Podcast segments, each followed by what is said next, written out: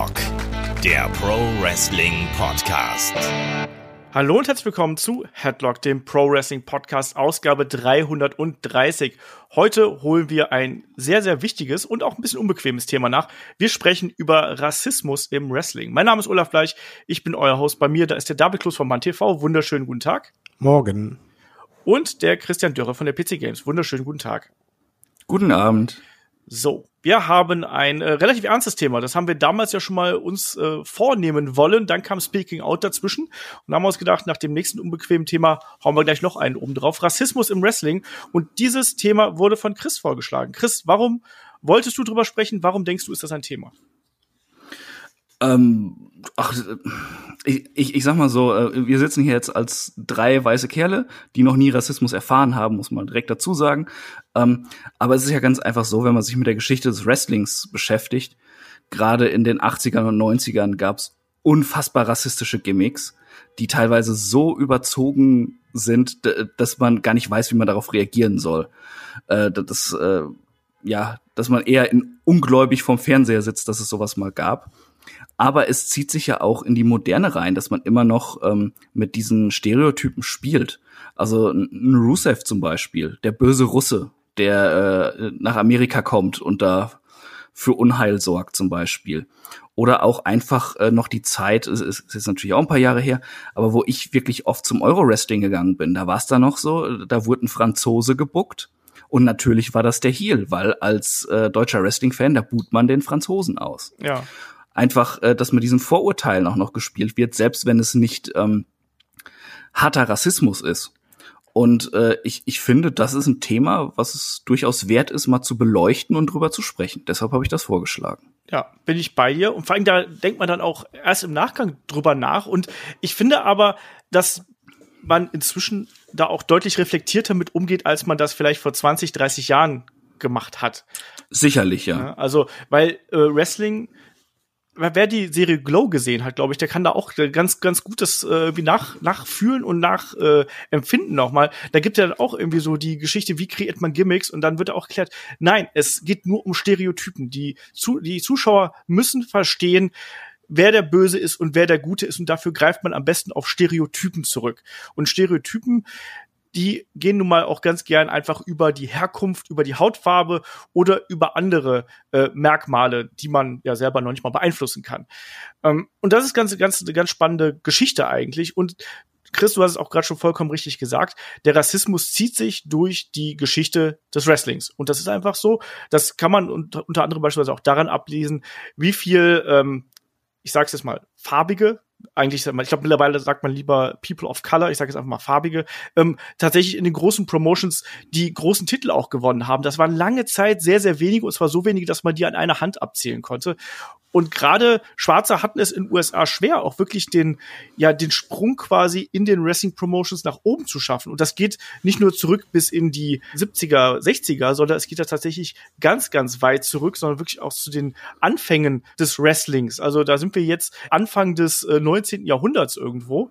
Ähm, oh nee, Quatsch, äh, Ende des 19. Jahrhunderts, so rum. Ähm, und da gibt's ja tatsächlich dann ähm, die ersten schwarzen Wrestler, die dann wirklich noch äh, zuvor Sklaven gewesen sind und die sich dann äh, im Wrestling versucht haben. Und da gibt's einen Namen, wenn man so ein bisschen nachschaut, Viro Small, der sich selbst damals als äh, Black Sam bezeichnet hat. Also das war sein, sein Gimmickname. Und der hat eigentlich einen ganz guten äh, Namen sich äh, geschaffen und war auch jemand, der tatsächlich äh, Zuschauer gezogen hat als schwarzer Athlet in dieser weißen äh, Unterhaltungsform.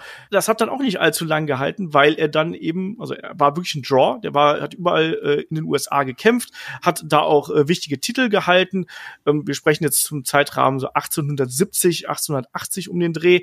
Ähm, und da gab es aber dann auch die Auseinandersetzung mit jemandem namens äh, Billy McCallum und ja, die beiden haben sich nicht so gut verstanden. Es endete dann äh, darin, dass äh, McCallum den äh, guten Vero Small äh, nach dem Kampf äh, in der Umkleide erschossen hat. Also in dessen, in dessen äh, ne, Privaträumen quasi.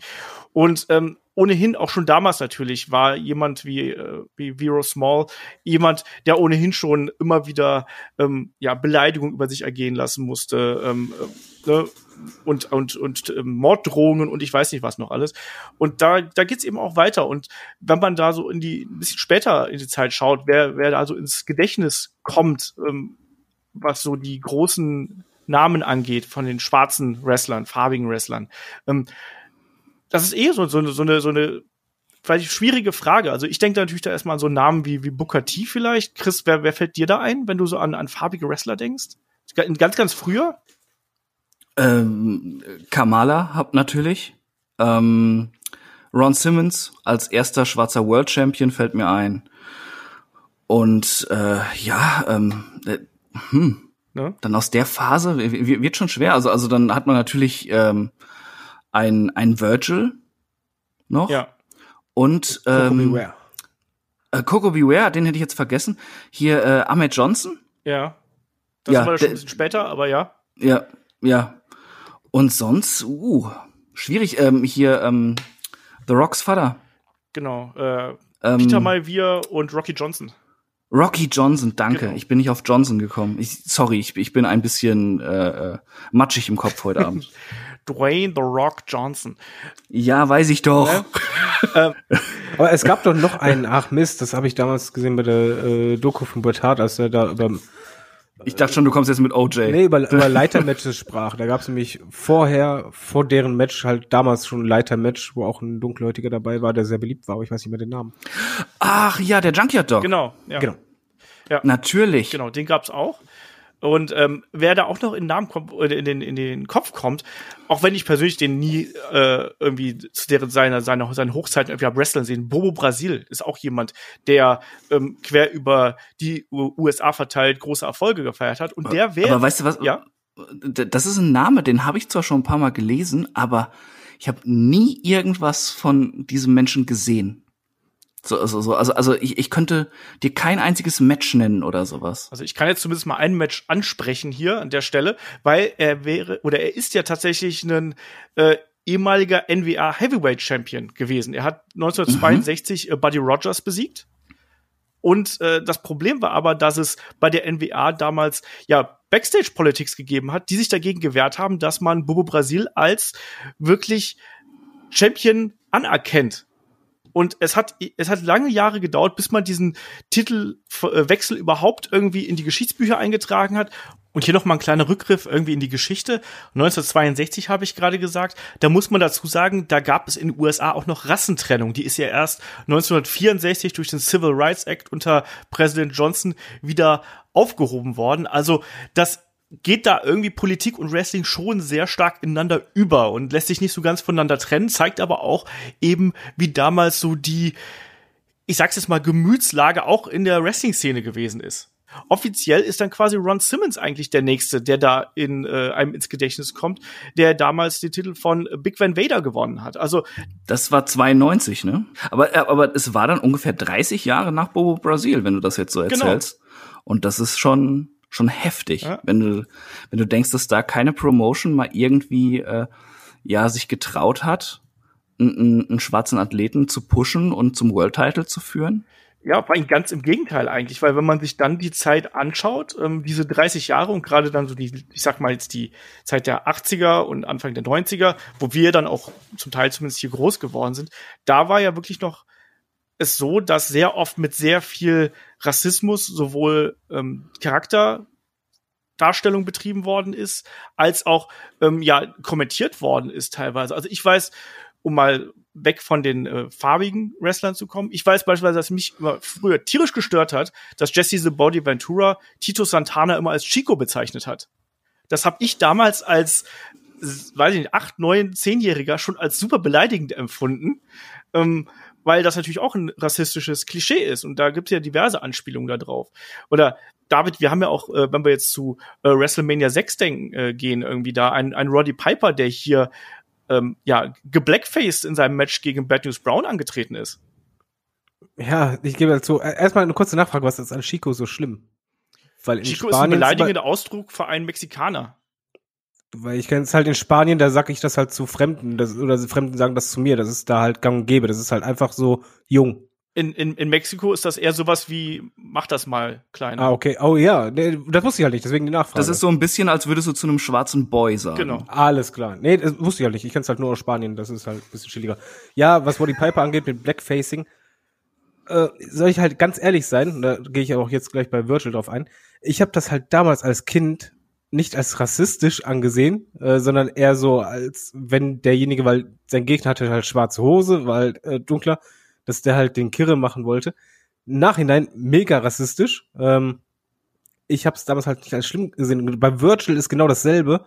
Ich glaube, das hat auch was mit der, einfach mit der Zeit vielleicht zu tun. Oder weil ich halt als Kind einfach, ich habe als Kind, gebe ich halt ehrlich zu, nicht die Hautfarbe bei den Wrestlern gesehen, sondern du hättest halt einfach jeden Jobber an die Seite von Teddy DiBiase stellen können und hätte halt für mich gleich funktioniert. Jetzt deute ich dann rein, oh, warte mal, äh, das ist halt schon der, der Butler oder halt Sklave. Anlehnung als, als Sklaverei, das ist halt einfach nicht gut. Das ist halt total scheiße, aber ich gebe halt zu, damals als Kitty, ich habe das einfach nur gesehen von, ja, das ist halt einfach ein schwächerer Wrestler, der versucht da mitzuhelfen. Also ich habe das, ich hoffe, ihr wisst, was ich versuche zu erklären. Ja, absolut, absolut. Äh, du, du nimmst das als Kind, nimmst das nicht so wahr, gerade weil ja auch du nicht mit diesen äh, Beleidigungen und Stereotypen konfrontiert bist, ganz einfach. Also äh, Bei Kamala hingegen hat mir das zum Beispiel gestört. D- Das habe ich nicht verstanden damals. Ja, Gu- gut, ich bin auch, glaube ich, noch ein paar Jahre jünger als du. Jetzt ohne einen Alterswitz machen zu wollen. Ähm, aber das war, war für mich so, so, oh, d- der ist, der ist aber gefährlich, so, ne? Ja, ge- genau, aber bei Äh, mir wäre das ein bisschen aber- so, ähm, er wurde halt ein bisschen als dumm dargestellt. Das hat mir nicht gefallen, weil ich immer sagte von so, boah, der ist doch so ein Monster.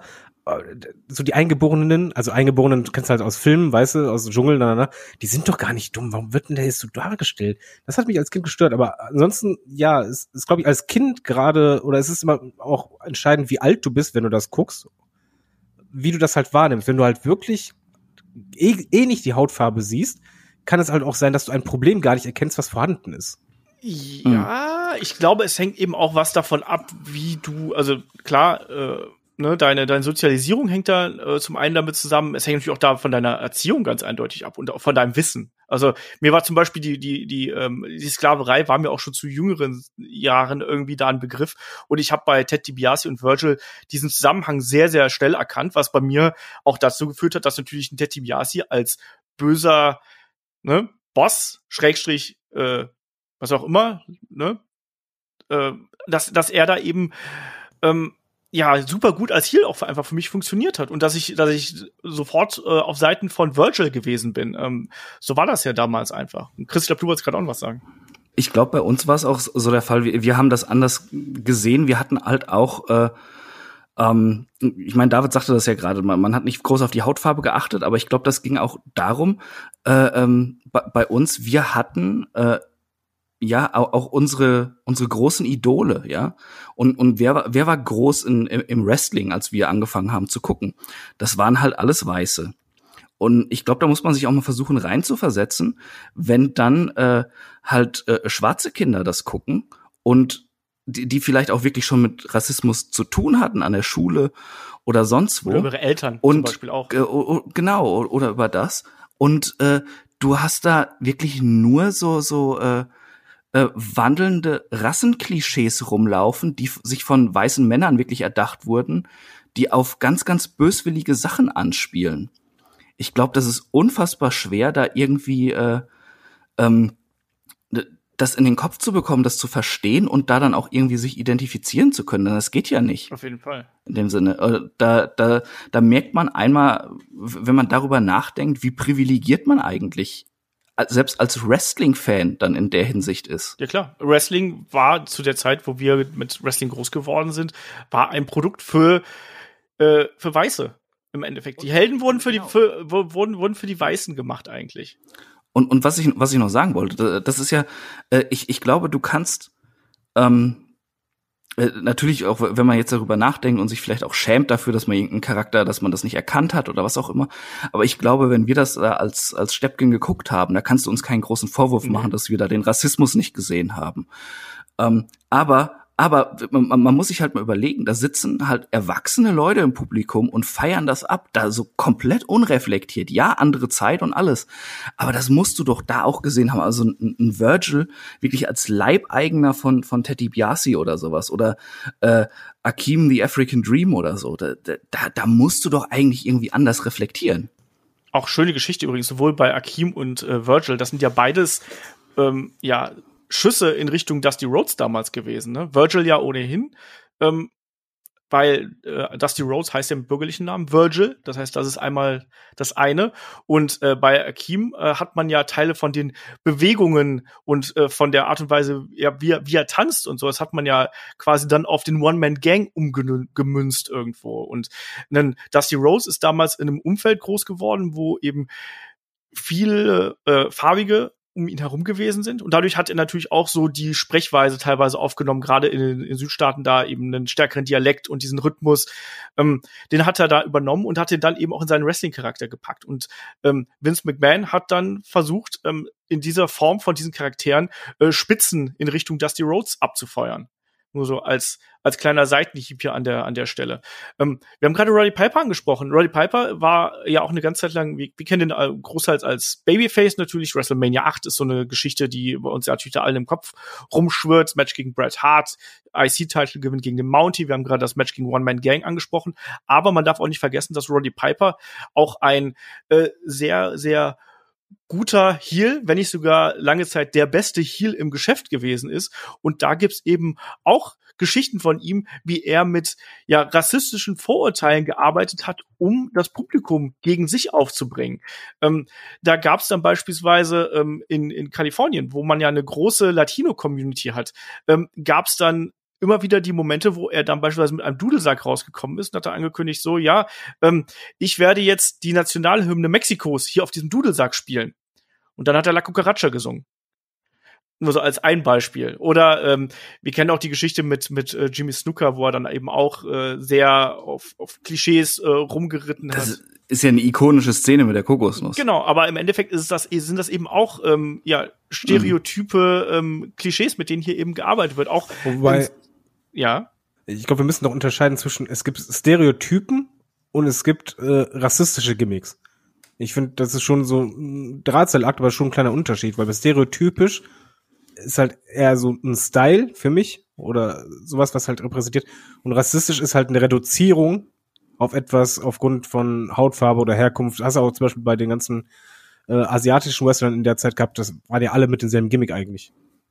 Genau. Also das, das ist halt für mich schon ein Unterschied, weil stereotypisch ist im Wrestling eigentlich schon wichtig. Und das hast du auch in, in Filmen. Du hast halt einfach, jeder hat Stereotypen im Film, warum halt beim Actionfilm muss der Held, der muss halt muskelbepackt sein und groß oder halt in Liebesfilmen kann halt nicht jetzt der äh, dicke Schwabbeltyp äh, die Frau kriegen. Ist halt einfach nicht passend zu dem Stereotyp, den du im Kopf hast, aber es gibt halt Unterschied zwischen Stereotypen und rassistischen Gimmicks. Das stimmt, wobei gerne auch äh, stereotypische äh, stereotype Gimmicks eben auch sehr schnell rassistisch sein können, aber nicht unbedingt umgekehrt. So würde ich es vielleicht dann einfach mal zusammenfassen.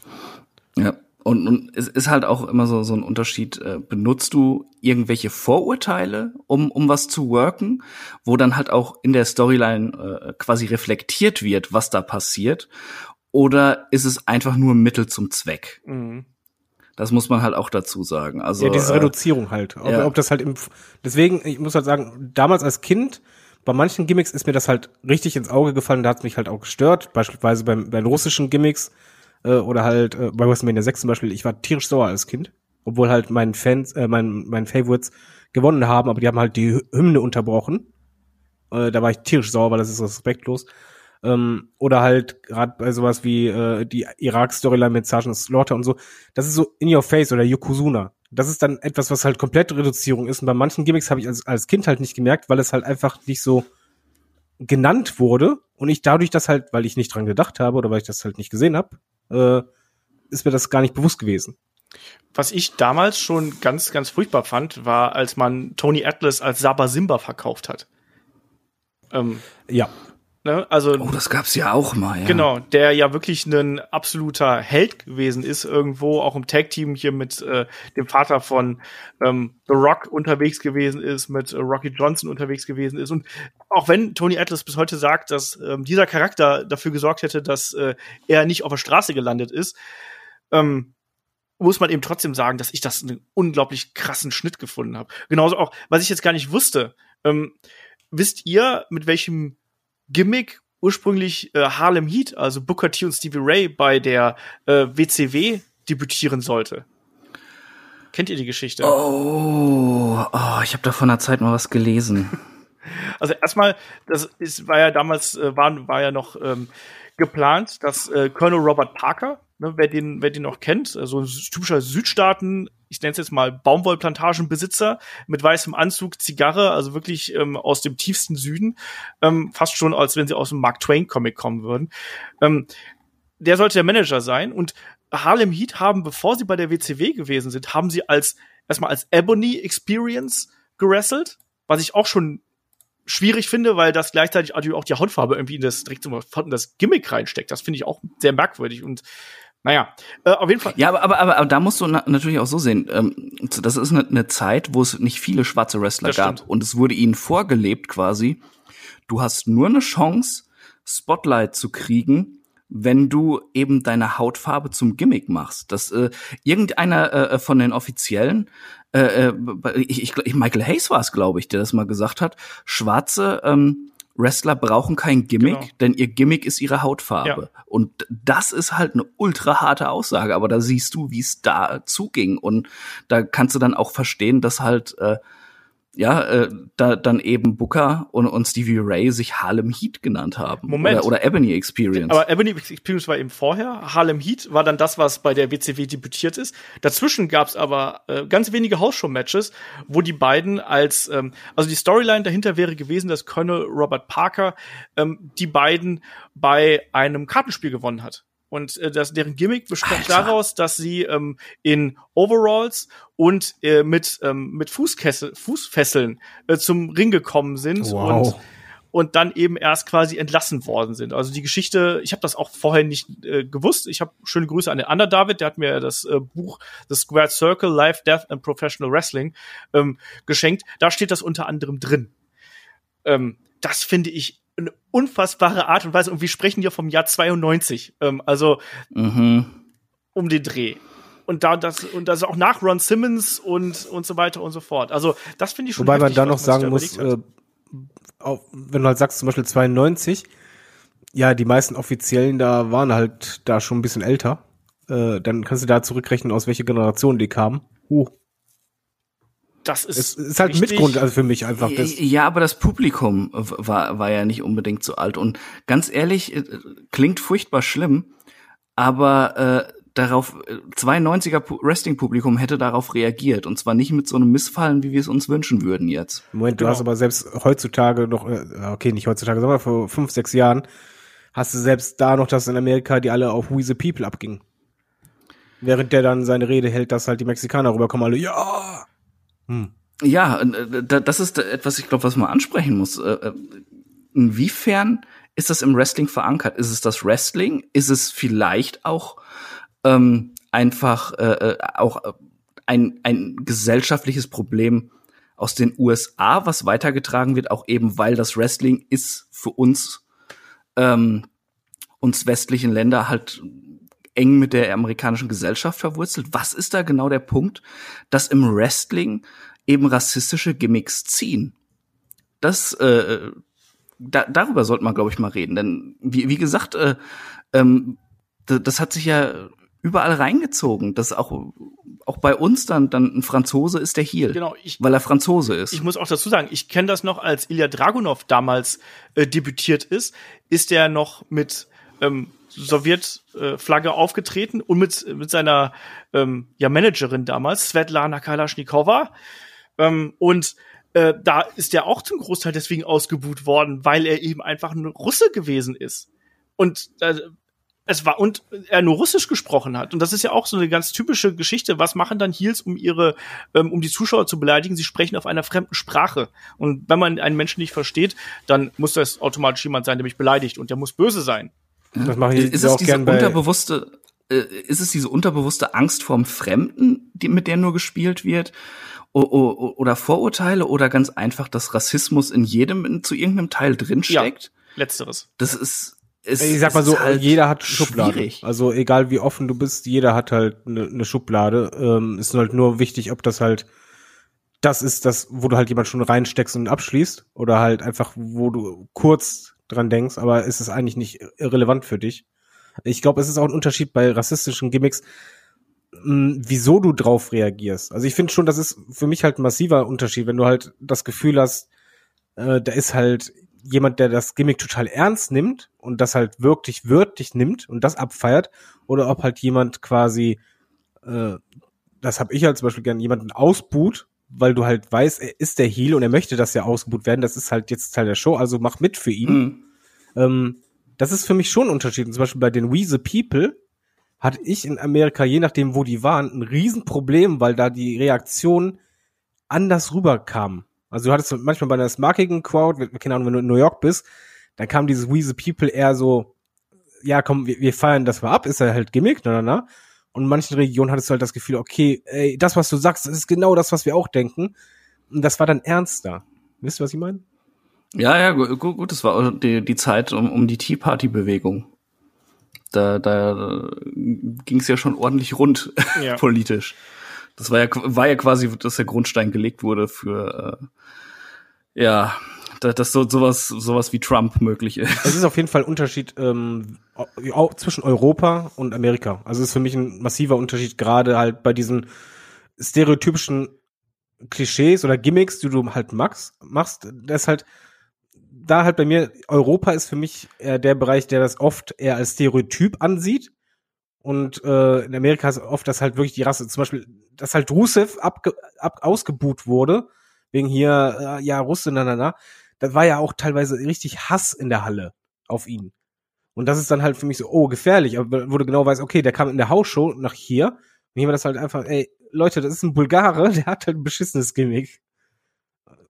Das ist halt nicht pauschal bei allen, aber es ist so mein Gefühl, dass es halt schon einen Unterschied gibt zwischen Amerika, wo, glaube ich, äh, Rassismus, glaube ich, noch mal ein bisschen anders ausgelebt wird als hier in großen Teilen. Ich, ich, ich glaube, das musst du einfach da dif- differenzieren. In den USA hast du es halt, äh, ja, äh, bis in die 60er Jahre rein hast du halt wirklich ganz, ganz große Probleme gehabt.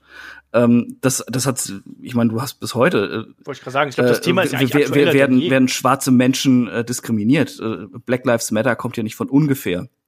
Ähm, aber wenn man sich halt mal anguckt, halt wirklich, dass es eine Rassentrennung noch gab bis in den 60er Jahren. Ja. Das ist halt eine ganz harte Nummer. Ähm, das hatten, haben wir hier zwar nicht, aber wir haben ganz anderen Rassismus und Vorurteile noch. Ähm, und deshalb äh, funktioniert es auch in Europa. Ich glaube, es ist, liegt nicht nur daran, dass es die Amis uns im Wrestling vorleben und wir das Wrestling hier übernehmen, sondern eben, dass da, äh, dass man dann oder dass viele Leute doch bereit sind, das irgendwie einfach anzunehmen. Das ist der ist der Russe und der der, der wird dann ausgebuht. Und da muss da muss erstmal was kommen, dass ich den als äh, als Menschen, als Face, als was auch immer wahrnehme. Äh, er das erste, was zählt, ist, er ist Russe und deshalb buhe ich. wo ich das zum Beispiel sehr, sehr krass gemerkt habe, wie unterschiedlich das ist bei der Wahrnehmung, äh, war jetzt bei Kofi Kingston, bei äh, Kofi Mania. Ich gebe es zu, ich weiß, das klingt jetzt total naiv und glaubt ihr mir eh nicht.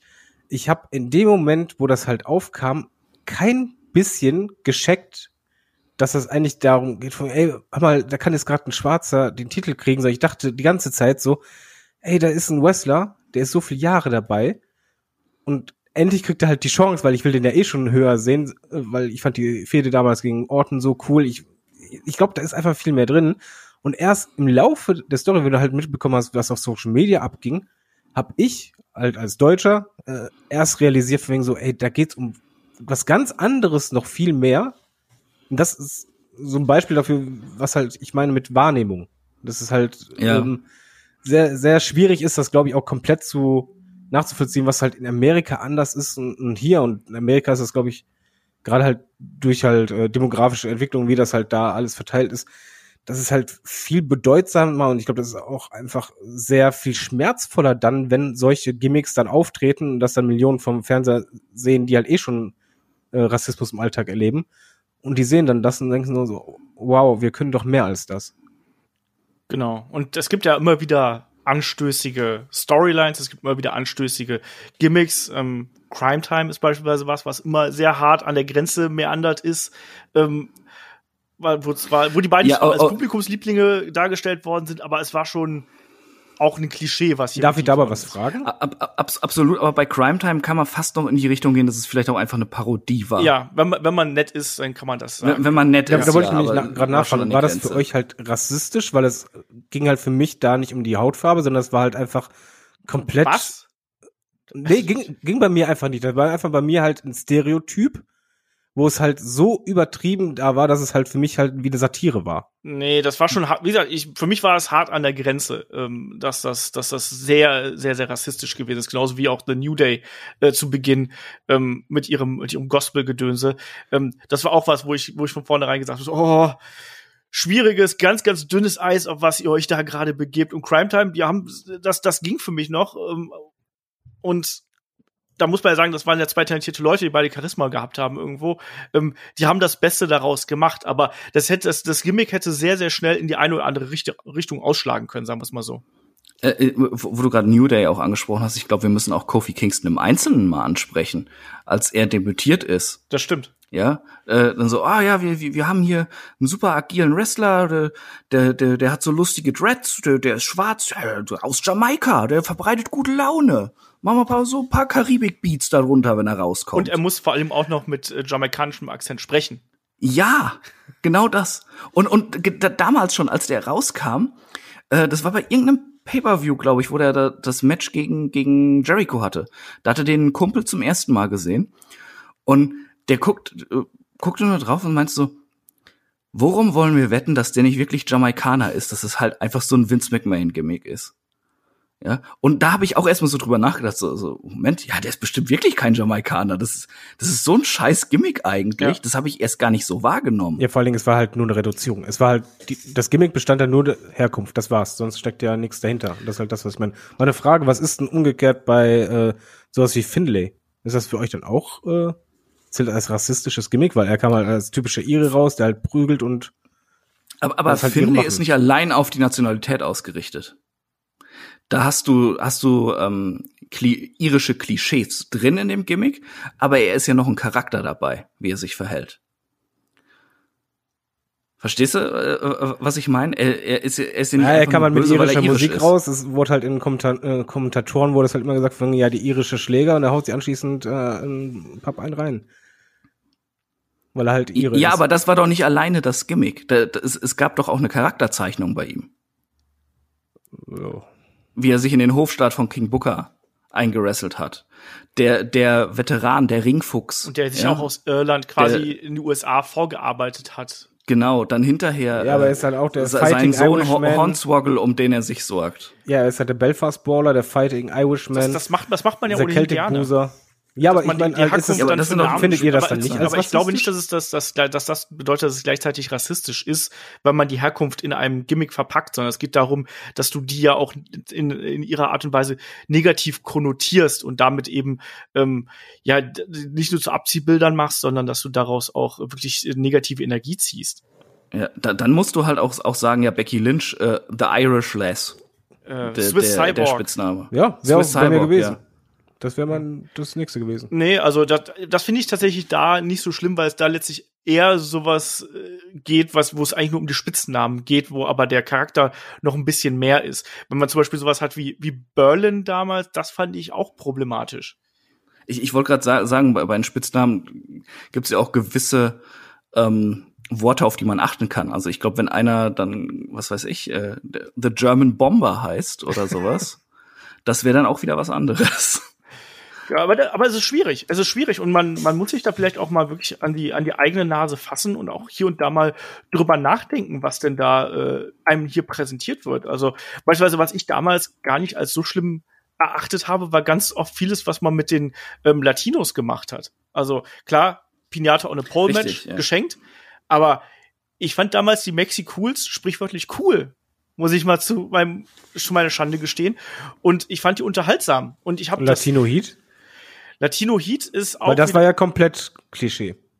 Ja, aber es war eben auch, auch ein Eddie Guerrero bringt natürlich da eine, eine längere Geschichte irgendwo mit. Aber natürlich hat man da auch mit den Klischees gespielt, aber man hat eben da auch versucht, ähm, es war ja auf eine sympathische Art und Weise mit den Klischees gespielt. Und ich glaube, da ist dann auch wiederum der Unterschied. Und man hat ja auch gemerkt, dass ein Eddie Guerrero daran, äh, dass der darin aufgeht irgendwo. Das ist auch so der noch so, so, so ein Unterschied für mich. Du, du kannst halt, es ist halt immer ein Unterschied, wie du mit Klischees spielst. Ne?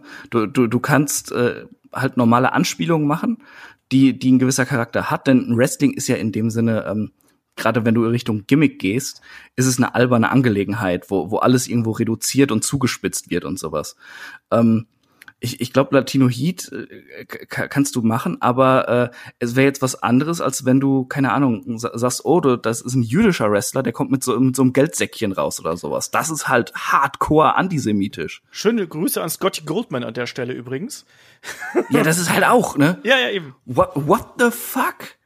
Das habe ich damals, äh, ich habe schon mal eine lange Leitung, ja. Aber das habe ich sogar direkt gecheckt.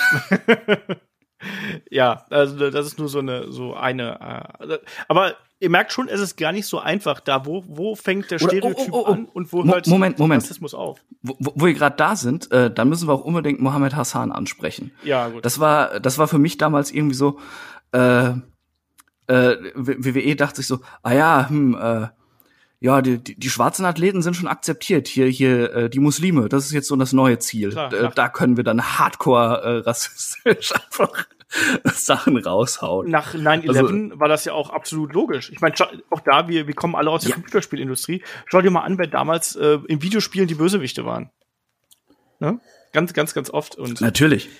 ähm, Ich, ich, ich habe auch schon mal mit, ähm, auf irgendeinem Event habe ich mal mit einem mit einem Russen gesprochen, der mir halt auch erzählte, wie ähm, äh, ja, ja dass, dass man mittlerweile wirklich wütend ist auch äh, in Russland, wenn man wieder für ein Spiel oder einen Film als Bösewicht herhalten muss. So. ja. Weil man es einfach so leid ist, man, man, man hat mittlerweile äh, nachdem der eiserne Vorhang gefallen ist, hat man selbst sich einen Teil von dieser ganzen Popkultur greifen können und dann stellt man fest halt, man ist überall der Bösewicht. Ja. Und hat nur äh, schlimme Sachen im Kopf und sowas. Genau. Ja, das, das ist Und, und das sorgt nicht dafür, dass ähm, ja, da, dass Nationen zusammenwachsen, da, dass, dass ein besseres Klima auf der Welt herrscht. ja, da, sorgt nur für, für noch mehr Vorurteile. Das auf jeden Fall. Und ähm, wir haben gerade Mohammed Hassan angesprochen, der ja übrigens noch nicht mal irgendwie äh, im entferntesten auch nur aus einem äh, arabischen äh, Land kommen würde. Das hat er auch damals nie gesagt, sondern er ist ja wirklich ähm, Amerikaner, ne, aber mit, äh, mit arabischen Wurzeln. Ähm, ich glaube, pakistanische Wurzeln, wenn ich mich nicht komplett täusche. Ähm, aber ohnehin hat man ja auch in der, in der älteren Vergangenheit ja sehr oft eben gerade auf ähm, ja diese Klischees äh, gesetzt, um auch gerade neue Stars aufzubauen. Also der Sheik und der Iron Sheik beispielsweise, ähm, ohne den Iron Sheik hätten wir vielleicht nie äh, Hulkamania so in dieser Größenordnung gehabt, wenn Iron Sheik nicht auf dieser Welle, und der ist ja auch damals mit Flagge und allem drum und dran rausgekommen, wenn der nicht das Publikum so gegen sich gehabt hätte und dann eben ein Hulk Hogan, der als amerikanischer Held zur Popkultur-Ikone aufsteigen kann. Also, da so, so tief ist es halt eben verankert. Und äh, David hat gerade auch schon die Storyline äh, mit, mit dem Irakkrieg, Sergeant Slaughter und so weiter angesprochen. Also da geht's dann eben auch so weiter. Und wenn wir dann ins Jahr 2003 gucken, da, da muss ich einfach nochmal drauf zu sprechen kommen. Das hat jetzt nichts mit Terroristen zu tun, aber wir müssen einfach ganz kurz über Triple H gegen Booker T um WrestleMania 19 herum sprechen. Äh, ganz kleinen Moment, bevor wir darauf eingehen, wo wir gerade bei äh, muslimischen Wrestlern sind oder, oder denen ein muslimischer Background angedichtet wird, dass das funktioniert, was auch immer. Ähm, wir müssen, glaube ich, über Ali einfach auch mal sprechen. Das war ja auch so ein Punkt, der ja auch sagt, so, also er wollte Wrestler sein, er wollte die Leute unterhalten. Er hat aber nur Jobs gekriegt, wenn er den bösen Muslim gespielt hat, den Terroristen Das stimmt. weil, weil das gezogen hat. Und äh, als Babyface äh, äh, wurde er nicht wirklich gebuckt. Und er hat sich dann irgendwann halt in den Kopf gesetzt, nein, ich möchte aber ein Vorbild äh, für äh, für die Kids sein, auch gerade für muslimische Kids, die immer dieses äh, die- dieses Vorurteil an den Kopf geknallt kriegen, diesen Rassismus. Und, und damit ich denen zeigen kann, äh, es kann auch äh, ein Muslim ein Held sein oder, oder ein großer Wrestler werden halt einfach. Oder ein Hacker. Wenn du es kleiner ausdrücken möchtest. Ja, oder so. Aber äh, äh, ich, ich finde, der hat einen ganz bewundernswerten Weg beschritten. Ja. Also äh, es, es gibt äh, wenige Leute im aktuellen Roster, denen ich so gerne zuhöre, was sie für einen Weg gegangen sind, um und, und was sie für Ziele haben mit ihrem Gimmick und mit dem, was sie halt im Ring verkörpern, äh, wie ein Ali. Das ist ein ganz reflektierter, cleverer Typ und äh, der musste, glaube ich, einige Scheiße fressen, einfach nur, weil er eine gewisse Hautfarbe hat und äh, eine gewisse Religionszugehörigkeit und das ist echt hart. Ja. Wobei mittlerweile, es gibt zumindest auch jetzt Hoffnungsschimmer, beispielsweise bei Authors of Pain, äh, wo das halt mal absolut mal nicht stereotypisch gemacht wurde, zum Glück. Das stimmt. Ja, also es ist ja ohnehin so, dass das äh, diese Stereotypen ähm, Gimmicks mit rassistischem Unterbau, die haben ja auch nachgelassen, muss man muss man ganz klar sagen. Ja, ja, klar. Also das Äh, ist längst nicht mehr so heftig wie noch vor 15, 20 Jahren. Das ist, ist muss man ja auch mal hier ganz Außer bei mexikanischen Wrestlern. Also da, da finde ich das halt auffallend. Das ist, ist Warum? Halt, äh, weil ich finde halt, äh, mexikanische Wrestler haben sehr oft, dass sie halt gerne mexikanisch oder beziehungsweise in Spanisch halt eine Promo halten als Heel. Das hast du halt bei Alberto del Rio genauso wie halt aktuell bei, ach, wie heißt der? Andrade. Andrade. Äh, das ist so äh, das Standard-Abziehbildchen oder man hat halt äh, Lucha Libre und das war's. Das ist, sind halt gerne die Gimmicks, die man halt einfach rausballert da. Das stimmt. Also dass man, dass man äh, Mexikaner gern einfach mit der Maske und mit dieser Persönlichkeit an sich in den Ring stellt und sich dann nicht viel mehr Mühe gibt. Nee, das ist dann eben das eine Ob- Problem. ob- ne? Obwohl, obwohl man bei Del Rio auch sagen muss, da wurde sich ja Mühe gegeben. Er ist ja vorher unter einer Maske in Mexiko angetreten und sie haben gesagt, wir geben dir hier ein anderes Gimmick, wo er auch anders arbeiten musste. Ähm, aber äh, äh, äh, vor, vor ein paar Minuten hattest du, glaube ich, angesprochen, Olaf, dass du die Mexicools cool fandest und dir gar nichts dabei gedacht Ja. hast. Ne? Äh, so ging es mir aber auch. Ich glaube, das liegt aber auch ganz einfach daran, dass ähm, dass wir hier in, in, in Deutschland nicht so viel von dieser hispanischen Kultur um uns herum haben und äh, da, da eben auch, auch sehen, äh, ja, welche Vorurteile es gegen Latinos halt gibt. Ja. Denn äh, das mit den Rasenmähern zum Beispiel, ja, äh, da, ich, ich habe das nicht verstanden. Ich fand das lustig damals, ne? Ich habe auch nur gedacht, das wäre irgendwie eine ja. witzige Art und Weise, wie man Ja, ja, zum ganz Ring genau. kann. Aber, aber da, dass das dann halt äh, eben die, die Tagelöhner, die Gärtner sind in den USA, ja, das war mir nicht bewusst. Ja. Ähm, da kann man auch wieder einen anderen Heel hier ins, ins Feld führen äh, mit den Mexikanern. Äh, JBL damals, als er zum, wie nennt, wollen wir ihn denn nennen, zum, zum äh, amerikanischen äh, Ölmogul aufgestiegen ist und wo er dann doch auch hier als äh, ultrakonservativer äh, ja, möchte gern Politiker hier die mexikanischen äh, Einwanderer zurück über die Grenze gescheucht hat. Also erinnert ihr euch noch an die Vignetten? Also es gab gab's ja auch zur damaligen Zeit. Ja, ja, erinnere ich mich noch dran. Oder wo er mit dem Schwimmreif äh, reinkam und, und sowas dann. Ähm, das war schon Hardcore, ja. Ja, also man hat da immer wieder mitgespielt und das, das ist aus, äh, aus heutiger Sicht Aber- dann schon teilweise ein bisschen unangenehm, auch gerade wieder, wenn man sich alte Kommentare anhört, da muss man auch wirklich mal äh, ja. teilweise weghören. Ob, obwohl man hier wenigstens noch sagen muss, JBL war ein klarer Heel. Er wurde Ja. immer als hassenswerte Persönlichkeit dargestellt und dass das falsch ist, was er macht und von sich gibt. Stimmt. Wenigstens das im Gegensatz zur Nation of Domination, also einer, einer Black Power Bewegung ja quasi, ähm, die man eigentlich auch dafür hätte nutzen können, um zu reflektieren, eben was es immer noch für einen gesellschaftlichen Rassismus gibt. Stattdessen waren es aber einfach Heels. Genau, das ist, das wollte ich mich auch noch ansprechen, weil das passt ja auch ganz äh, aktuell zu ganz gut zu dem Geschehen. Wir haben gesehen, wie sich jetzt eine neue Stable gegründet hat bei Raw. Wir haben äh, MVP und Bobby Lashley, Shelton Benjamin, Hurt Business, die sich auch noch einen Ron Simmons hier äh, backstage mal vorgeknöpft haben. Ähm, und da gibt's auch die Gerüchte darüber, dass man hier eine Nation of Domination bauen könnte. David, ist das in der heutigen Zeit, wo wir Black Lives Matter äh, auf dem äh, ne, hier auf der Straße stehen haben, wo Leute dafür auf die Straße gehen, wo ein Donald Trump ähm, alle Demonstrationen niederknüppelt, das ist viel zu pauschal formuliert, aber ich sage es jetzt einfach mal ganz, ganz hart. Nee, nee ist ja so. Es ist Man, ja muss, sich ja, wortwörtlich man muss sich ja so. nur Portland angucken, Ja, aber was da passiert. Alle ist vielleicht ein bisschen übertrieben, ist vielleicht nicht alle, aber ihr wisst, was ich meine. Ähm, aber David, glaubst du, dass es, das ist was, was äh, in glaubst du, WWE besitzt gerade das Feingefühl in der aktuellen Situation ein ein Stable, was ausschließlich aus farbigen ähm, Wrestlern besteht, in irgendeiner Art und Weise in Szene zu setzen? Ja, ich meine, wir haben ja ein Stable, was, was nur aus farbigen besteht, äh, mit New Day. Ähm, aber da ist halt das Wichtige, dass halt die Hautfarbe ist ja nicht der Grund, weshalb Genau. die halt so cool sind. Hier habe ich jetzt momentan die Bedenken, ist genauso wie halt beim äh, Titelgewinn ähm, vom IC-Belt, ähm, dass man jetzt versucht, irgendwie äh, die Stimmung in der Bevölkerung aufzunehmen und denen das zu geben, was denen halt Befriedigung gibt, aber dabei jedes Feingefühl halt äh, wegballert. Ich persönlich bin halt kein Fan davon, wenn halt der Grund für eine Stable-Mitgliedschaft die Hautfarbe ist, sondern dann, ich wäre dann eher dafür, wenn du schon was machen willst, was halt dieses Thema ein bisschen aufgreifen würde, was ich halt nicht glaube bei WWE, aber würde man das halt machen, dann eher so mixed, dass halt einfach alle dabei sind und das einfach zeigt hier Querschnitt durchs Roster. Wäre mir lieber, ich habe mega Problem damit, wenn das halt wirklich das der Grund ist, weshalb du jemanden in ein Stable reinsteckst und den auch noch, ach ja, guck mal, wir haben, wen haben wir noch mit dunkler Hautfarbe, den auch noch. Das ist nicht gut und WWE traue ich halt einfach zu, dass da halt anstatt, dass die eine positive Message rausballern, stattdessen halt noch mehr wieder irgendein Klischee draufballern und halt noch mehr, vor allen Dingen entzweien. Weil dann halt wieder so, ah, da ist dann halt die Schwarzen gegen die Weißen. Scheiße. Mhm.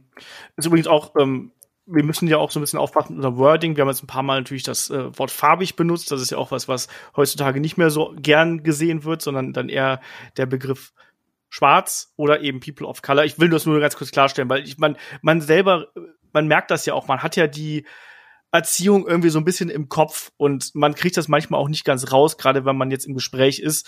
Das ist, wenn wir da die manchmal die richtigen oder aktuellen Bezeichnungen ähm, nicht irgendwie treffen, äh, seht es uns bitte nach. Das ist äh, nicht böse gemeint, sondern Wobei ich dazu sagen muss, ein Kollege von mir, äh, auch ein dunkelhäutiger oder farbiger oder schwarzer, ich weiß jetzt nicht, welcher Begriff richtig ist, hat halt genau mal zu mir gesagt, weil ich halt fragte von, ey, scheiße, was sage ich denn am besten? Er meinte, egal, die Worte, also die Auswahl, diese drei halt, sind absolut okay. Es kommt halt auch immer darauf an, wie man es sagt und von wem es halt kommt.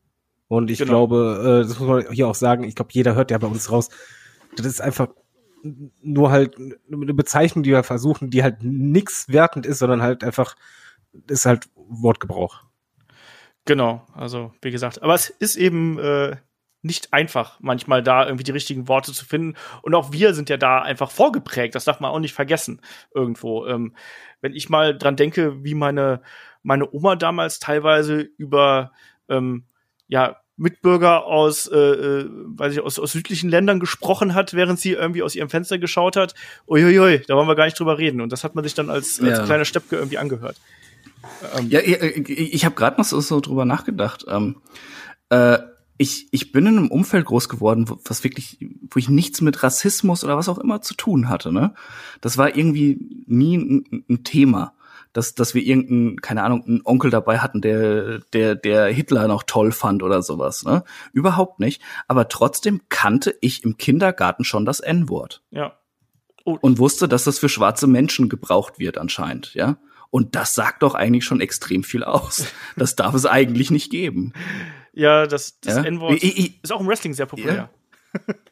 Äh, ja, ja. Ja, ähm, gab's ja auch, also, äh, Michael Hayes ist ja auch damals mal äh, entlassen worden, weil er, weil er, äh, ich glaube, Mark Henry auch äh, als N. Punkt, Punkt, Punkt ähm, bezeichnet hat. Nee, nee, er hat gesagt, er sei mehr ein N-Punkt Ach ja, Punkt, genau, Punkt so als Mark Henry. Stimmt, so war es. Ja, ähm, aber Michael Hayes haben wir ja vorhin schon was zugesagt, äh, was er für, für Ansichten hat, äh, was, was, was schwarze Athleten betrifft. Das ist äh, eigentlich unfassbar. Er hat auch mal damals, als er noch äh, bei den Freebirds gewesen ist, hat er mal in einer Fehde mit dem Junkyard Dog, den Junkyard Dog als Boy bezeichnet. Alter. Mm, Nur so als ja, das habe ich auch gelesen. Ja, also da, auch da, das ist ein, ein sehr interessanter Artikel auch bei Grandland. Da ist ein Auszug aus dem Buch, was ich gerade eben äh, schon erwähnt habe, ähm, ist da ähm, ja, wird da, wird da ein bisschen umformuliert und so. Da gibt's recht, recht interessante Artikel. Auch bei Bleacher Report gibt's zu dem Thema äh, noch, noch einen äh, Artikel. Aber wir hatten gerade noch dieses WrestleMania äh, 19 Thema mit äh, Triple H und ähm, Booker T. Und da, auch da war es ja wiederum so, dass ja der Heel, hier Triple H, ja unter anderem sowas gesagt, also er hat sich über die Haare von Booker T lustig gemacht und hat vor allem auch gesagt, dass ähm, Booker T, äh, dass so Leute wie Booker T ja nie ähm, ne, sowas erreichen würden und die Champion würden. Ne? So Leute wie Booker T. Und da kam und da, dass, dass die sich eher dran gewöhnen sollten, ich weiß es gar nicht, bei ihm irgendwas im Haus zu machen oder sonst was. Ich habe es nicht mehr genau im Kopf, weil wieder der Wortlaut gewesen ist. Aber ähm, da wurde dann der Rassismus auch wirklich noch mal äh, nach außen gekehrt und es gab ja auch in den letzten Jahren ja immer wieder mal so, ja, ähm, Auswüchse, wo sich dann auch der Rassismus auch im aktuellen Wrestling ja hier und da noch gezeigt hat. Und ähm, ihr habt gerade ähm, irgendwie äh, Hulk Hogan irgendwie hier ins Spiel gebracht. Das war ja das eine. Wir hatten ACH auch gehabt, Chris. Was war denn da noch mal los? Äh, das war wegen dem, dem T-Shirt ne? Genau. bei, bei NXT, ähm, was auf diese ähm, rassistischen Figuren anspielte. Genau. Seiner Meinung nach äh, ist ja bis heute nicht geklärt, ob es das tut, aber seiner Meinung nach und auch, auch viele andere schwarzer Personen, die das eben darin erkannt haben. Ich kannte das nicht, die, diese Figuren. Ähm, als, als ich dann halt mich durch die Tweets geklickt habe und sowas und dann welche Bilder gepostet haben, dann dachte ich, okay, das ist äh, äh, ja wirklich wie in so so 40er, 50er Jahre Cartoons und sowas, wo das, wo Schwarze so dargestellt wurden. Ähm, äh, hab's dann auch gesehen und dachte, okay, ja, da kann man sich drüber aufregen, auf jeden Fall. Ähm, hat, hat er wahrscheinlich nicht unrecht. Ähm, dass es um ACH so eskaliert ist, hat aber, glaube ich, auch noch andere Gründe. Da äh, ist, glaube ich, irgendein Konflikt im Hintergrund noch, der, der da geschwelt hat. Und äh, ein ACH hat, hat ja dann auch Entschuldigungen nicht angenommen und ähm, äh, er, hat sich also, also bei allem Verständnis für seine Wut hat er sich seltsam verhalten, um, um das mal Ja. so zu sagen. Das ist richtig. Hat ja zwischenzeitlich seine Karriere beendet, ist dann äh, relativ schnell aber wieder angetreten. Das war auch eine schwierige Geschichte, aber das T-Shirt an sich war natürlich auch schon ähm, Ja. problematisch. Es gab auch zuletzt beispielsweise ähm, ja auch Vorwürfe in Richtung Tessa Blanchard, die hier auch eine äh, farbige Wrestlerin damals auch mit dem N-Wort bezeichnet haben soll und sie äh, ja angespuckt haben soll. Ähm, auch das schwierig, generell, ähm, auch das, wie, wie sich Tessa ja oftmals ähm, anscheinend ja auch Backstage verhalten hat, scheint sie ja nicht so die einfachste Person zu sein. Das lassen wir einfach mal so stehen, zumindest was man da so äh, mitbekommen hat. Bei Impact ist ja auch erstmal äh, jetzt inzwischen äh, entlassen worden und ich bin da mal gespannt, ähm, äh, wie das weitergeht. Und wenn wir jetzt ganz in die jüngere Vergangenheit schauen, gab es bei AEW auch noch einen kleinen Rassismus-Skandal, wo sich ein Wrestler, der bei Dark antreten sollte, Clutch Adams, ähm, da wurde eben ähm, ja wurde eben auch AEW darauf aufmerksam gemacht, dass er teils in Tweets ähm, rassistische und ähm, ja gewaltverherrlichende, hetzerische Kommentare von sich gegeben hat. Und Alter. da wurde dann eben wurde wurde er dann eben auch äh, abgezogen und äh, ja AEW hat da Stellung bezogen. Äh, ja.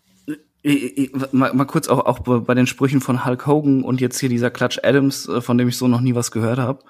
Äh, wie kann man denn irgendwie als Wrestler oder als Wrestling-Fan auch, wie kann man da eigentlich rassistisch sein? Ja, du, du kommst doch mit so vielen Kulturen äh, irgendwie in Kontakt und und hast so viele verschiedene Leute, die so so eine andere Ausstrahlung haben und alles, auch wenn du es überhaupt nicht auf den auf die Nationalität beziehst. Das, äh, da ist ein Ricochet, der, der dich von den Socken bläst einfach, ja, äh, weil er so gut ist. Und, und ein Hogan, der arbeitet jahrzehntelang mit Leuten verschiedener, verschiedenster Hautfarben und Nationalitäten zusammen und ist trotzdem so ein Arschloch, ja. Oder zumindest ein Depp, sagen wir es mal so. Also ich meine, er hat ja, Ja, er hat ja auch da Und- immer wieder mal gesagt, dass er, dass er nicht rassistisch ist, auch ähm, oder dass er kein Ja, ja, Rassist ja. ist. Und auch auch äh, Wrestler haben sich ja äh, quasi ihm zur Seite gestellt. Und zugleich gibt's aber dann auch genauso die, die dann ja Leute wie New Day beispielsweise, die ja auch da eher Stellung gegen ihn bezogen haben, sagen wir es mal so. Ja, ist auch richtig ist so. Mal sorry, es ist egal, ob Leute sich auf deine Seite stellen oder nicht, wenn du halt eine gewisse Wortwahl verwendest. ja, eben. da brauchen wir halt gar nicht mehr drüber reden. Und das ist halt Ja. für mich ausschlaggebend, ob du halt, du kannst natürlich auch dich schlecht gegenüber jemandem verhalten, da wird halt gesagt, von wegen, ja, das ist halt aus rassistischen Gründen, kann andere Gründe haben, aber wenn du halt das N-Wort verwendest, gerade in Amerika, das ist halt einfach da, keine Diskussion mehr. Dass du es Ja, einfach vor in allem in dem hast. Zusammenhang auch, ja. Wie, wie er es verwendet hat, wie abschätzig er eben da über den damaligen Freund seiner Tochter, was glaube ich, äh, da gesprochen hat, das da verwendet hat. Da hast du eigentlich den, den echten Hulk Hogan gesehen, ja. Äh, also da braucht er sich nicht rausreden, ganz ehrlich. Weil Du hast morgen vorhin was Wichtiges gesagt, dass diese Frage von, ja, wie kann man überhaupt in Wrestling halt rassistisch denken? Als Wrestler, ich finde halt dasselbe auch bei Fans, weil eigentlich bei Fans, ja, ja, ganz, äh, das, das habe ich ja auch gesagt. da, da ist es halt eigentlich auch so, dass wir, äh, oder gerade beim Publikum, du hast halt so oft Reactions auf Leute, wo du halt einfach den Wrestler siehst und nicht irgendwie Hautfarbe, aber dann zeigt gleich hast du plötzlich dann doch irgendwie rassistisches äh, Stereotypen-Gimmick, was dann funktioniert, wo du, wo ich mir halt denke, wieso reagiert ihr jetzt da drauf, wo ihr doch sonst immer so reagiert, wie es halt normal ist. Es ist halt einfach scheißegal ist, wer da gerade im Ring steht, sondern was die machen. Das peile ich halt manchmal nicht. Das ist so eine Ambivalenz, die, Mhm. ich nicht ganz checke. Bei Kofi Mania, alle rasten da aus und kurz vorher hast du halt äh, We the People, das geht dann auch super. Und, äh, das beißt sich manchmal ja, bei mir. äh, aber, aber man muss auch sagen, das Wrestling, das hat ja eine, eine lange Leitung. Wenn wir allein mal gucken, ähm, äh, wie lange es gebraucht hat, bis, äh, bis Frauenwrestling mal anerkannt war überhaupt, ja. Ähm, äh, ich, ich glaube, wir können auch mal, ähm, wo wir jetzt wirklich so viele Negativbeispiele genannt haben, können wir auch einfach mal sagen, dass Wrestling einen positiven Beitrag leisten kann für zukünftige Generationen. Dass eben nämlich so Leute wie ein Ricochet oder ein Keith Lee ähm, halt oder, oder ein Kofi Kingston mit Kofi Mania, das unfassbar viele Leute berührt hat, dass das dazu beitragen kann, dass vielleicht auch Leute, die aus einem aus einem schwierigen Umfeld kommen, ja, wo, wo eben vielleicht so, immer so ein Onkel da sitzt, der der ein Kack-Nazi ist oder so, ja, dann aber halt auch einfach er, erkennen, dass es nicht auf die Hautfarbe oder die Herkunft oder was auch immer ankommt. Genau. Da kann Wrestling tatsächlich auch ein wichtiger Faktor sein, denn äh, wir haben ja vorhin auch schon über unsere Kindheitserfahrungen gesprochen oder in, in so, so vielen Podcasts. Wrestling prägt einen. Ja, und Wrestling nimmt einen eben mit, Wrestling emotionalisiert und Wrestling bringt auch Menschen zusammen. Und ich glaube, das ist auch wiederum was Schönes, was dann eben auch äh, durchaus funktionieren kann, dass äh, ja Menschen unterschiedlichster Nationalitäten und äh, Religionen, Hautfarben oder was auch immer einen irgendwie hier Klassifizierungen einfallen können, ähm, dass da durch Wrestling auch Menschen einfach zusammenfinden können. Und das finde ich auch sehr gut, Chris, dass du das hier nochmal hervorhebst. Ähm, zur Abwechslung mal. Ja, äh, was, was, was Positives Genau. von meiner Seite. Nein, aber nein, nicht nur von deiner Seite, sondern so grundsätzlich, weil natürlich, wenn man äh, darüber spricht, Rassismus im Wrestling, dann klingt das natürlich erstmal unfassbar bedrohlich und negativ, aber es gibt natürlich dann auch äh, den positiven Aspekt hinter dem Wrestling, nicht hinter dem Rassismus, da gibt es keinen positiven Aspekt, aber es gibt den Ganz genau, positiven Aspekt hinter dem Wrestling, dass Wrestling Menschen zusammenbringt und auch da ähm, ja Einigkeit erzeugen kann, nämlich Einigkeit darin, dass äh, ja wir einfach alle Spaß daran haben und dass uns das alles zusammenbringen kann und dass Hautfarbe Das- und alles andere eigentlich total wurscht egal sind. Äh, Ja, vor allem, Als, als Beispiel jetzt einfach mal nur ein WrestleMania-Wochenende. Wie viele Leute du einfach kennenlernst, wenn du, äh, wenn du jetzt nicht komplett verschlossen da rumläufst, mit wem du ins Gespräch kommst. Äh, ich habe ich hab Leute aus Ländern kennengelernt, äh, wo, wo ich nie dachte, dass ich die mal treffen werde. ja? ich, ich- ich stand äh, bei einer NXT-Show, äh, war, war, war, so, war so drei, äh, drei Jungs, äh, ich glaube, die hatten scheiß Plätze. die sind immer so ein bisschen rumgegangen und haben geguckt, wo Plätze frei waren, wo sie dann hin konnten. Und das war dann bei mir in der Ecke. Dann standen die da und wir haben zusammen gejubelt und, gechantet und sowas. Und dann irgendwann bin ich mit denen ins Gespräch gekommen. Die haben mir dann erzählt, äh, dass sie aus Puerto Rico kommen und äh, dass sie da immer zu, zu irgendwelchen lokalen Shows gehen und sowas. Das ist halt super. Ja. Und, und das, das ist halt auch Wrestling. ja, allgemein, zum Beispiel WrestleMania-Wochenende, wie viel Fahnen du halt äh, im Publikum siehst oder zum Beispiel bei Kofi Mania, als er den Titel gewonnen hat, das war halt nicht so, dass halt eine Fraktion oder sonst was gejubelt hat, sondern alle Fans. Da war es Ja. halt piep egal woher, sondern alle haben zeitgleich einfach nur gesagt, ja, er hat's geschafft. Und da war nicht mit Nachdenken oder sonst was, sondern einfach, ey, das war Kofi Kingston, er hat's geschafft. Ja, genau so ist es. Und deswegen ähm, glaube ich, dass man zumindest sagen kann, dass ja, Wrestling hat unfassbar rassistische Wurzeln, aber ich glaube auch, dass die inzwischen sehr oft abgestorben sind und dass ähm, man nicht mehr so stark auf, äh, auf den Rassismus setzt, gerade bei der Darstellung von Bösewichten, wie das äh, früher der Fall gewesen ist. Und dass da langsam auch eine, äh, es ist eine Entwicklung drin, oder Chris? Also man merkt schon, dass Mhm. da ein Umdenken stattgefunden hat, um jetzt hier langsam mal so den Bogen zu schlagen. Klar, es gibt Ich- immer ich- Rückschläge, aber ne? Ja, ich, ich, ich denke schon. Es, es, es wird bei einem, um wieder das Beispiel zu nehmen, bei einem Ricochet oder bei einem Keith Lee wird das gar nicht groß thematisiert. Ähm, und das ist auch gut so, äh, denn äh, wie gesagt, Wrestling sollte da, dazu beitragen, Menschen zu vereinen und nicht sie, sie irgendwie gegeneinander auszuspielen oder Vorurteile zu schüren, äh, weil es eigentlich ist es einfach ein wunderbarer Sport. Ähm, und ja, ich, ich denke, da ist eine Entwicklung im Wrestling drin und äh, die Leute, die dazu beitragen können, dass es eben äh, sich nicht mehr wiederholt, dass so, so, so Mist kommt wie, äh, wie halt eben da- das Gimmick von Virgil oder oder ähm, hier Akeem, The African Dream oder Kamala oder sowas. Das sind wir Fans. Da müssen wir dann halt auch unsere Stimme lautstark äußern, dass wir sowas nicht sehen wollen und dass wir auch überhaupt kein Problem damit haben, dass ein, ein Weißer, ein Asiate, ein Schwarzer, wer auch immer, einen Gürtel gewinnt, wenn er ganz einfach die, ja, ja, over ist und, und es dadurch verdient hat. Ich glaube, da sind wir aber generell, wenn man jetzt halt einfach mal WWE oder WWE, Wrestling-Fans mit äh, Sportfans vergleicht, ich glaube, da sind Wrestling-Fans schon sehr weit vorne Ja. oder moderner, weil wie oft hatten wir jetzt halt in den letzten Jahren, es, es spielt halt keine Rolle, ob äh, Mann oder Frau. Wir wollten alle den Frauen Main Event bei WrestleMania. Die Fans haben den quasi gefordert. Äh, genauso wie halt die Fans gefordert haben, dass Kofi sein Titelmatch hat. Und die Fans haben ja eigentlich immer mehr in den letzten Jahren bewiesen, dass die halt eben nicht mehr darauf achten, äh, welches Geschlecht oder welche Herkunft oder sonst was, sondern da geht's wirklich um, um Leistung und äh, die haben auch die Kraft äh, oder mittlerweile auch die Macht, dass da ein Heal, der präsentiert wird und du feierst den ab, weil du einfach da nicht mitmachen willst, sondern den einfach so cool findest. Und wenn ich das halt vergleiche mit Fußballfans oder sonst was, da ist das im Wrestling deutlich weiter vorne. das ist es, äh, äh, darauf woll- wollte ich noch raus. Äh, da, das ist es genau umgekehrt, ja. Beim Fußball sind äh, die Verantwortlichen weiter als als viele Fanstrukturen, weil du immer noch verwurzelt tatsächlich irgendwelche Nazi-Gruppierungen da drin hast. Das hast du, äh, ob du es äh, in, in Dortmund in der Kurve hast, wo sie teilweise Nazis nicht rauskriegen, obwohl es kein rechter Verein ist, wo sich der Verein ja auch gegen wehrt.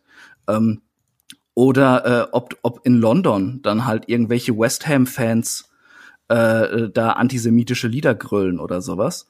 Und im Wrestling hast du es so, da sind die, die Fans, das ist zumindest mein Eindruck, aber ich lebe auch nicht irgendwie in Alabama oder so, aber da sind die Fans weiter als die Verantwortlichen, die diesen Sport betreiben oftmals, gerade wenn du es auf die WWE beziehst. Ja, äh, es, Da muss die WWE eben von den Fans lernen und nicht umgekehrt. Das stimmt. Ähm, es, es gab natürlich hier und da immer wieder mal, gerade bei kleineren Shows äh, vor einigen Jahren noch, ähm, so Zwischenfälle. Das will ich auch nicht abstreiten oder, oder so, aber allgemein gesehen. Äh, einfach so Arschlöcher hast du überall, aber die Quote sagen. ist entscheidend. Ich, Also wollte gerade ja, hier und noch. die, die müssen wir halt loswerden. genau. Ja? Ähm, und da kann man auch ein Beispiel äh, äh, nehmen. Äh, Werder Bremen, die haben es geschafft, die Nazis aus der Kurve zu kriegen. Die hatten welche, wollten sie nicht, haben sie rausgeschmissen.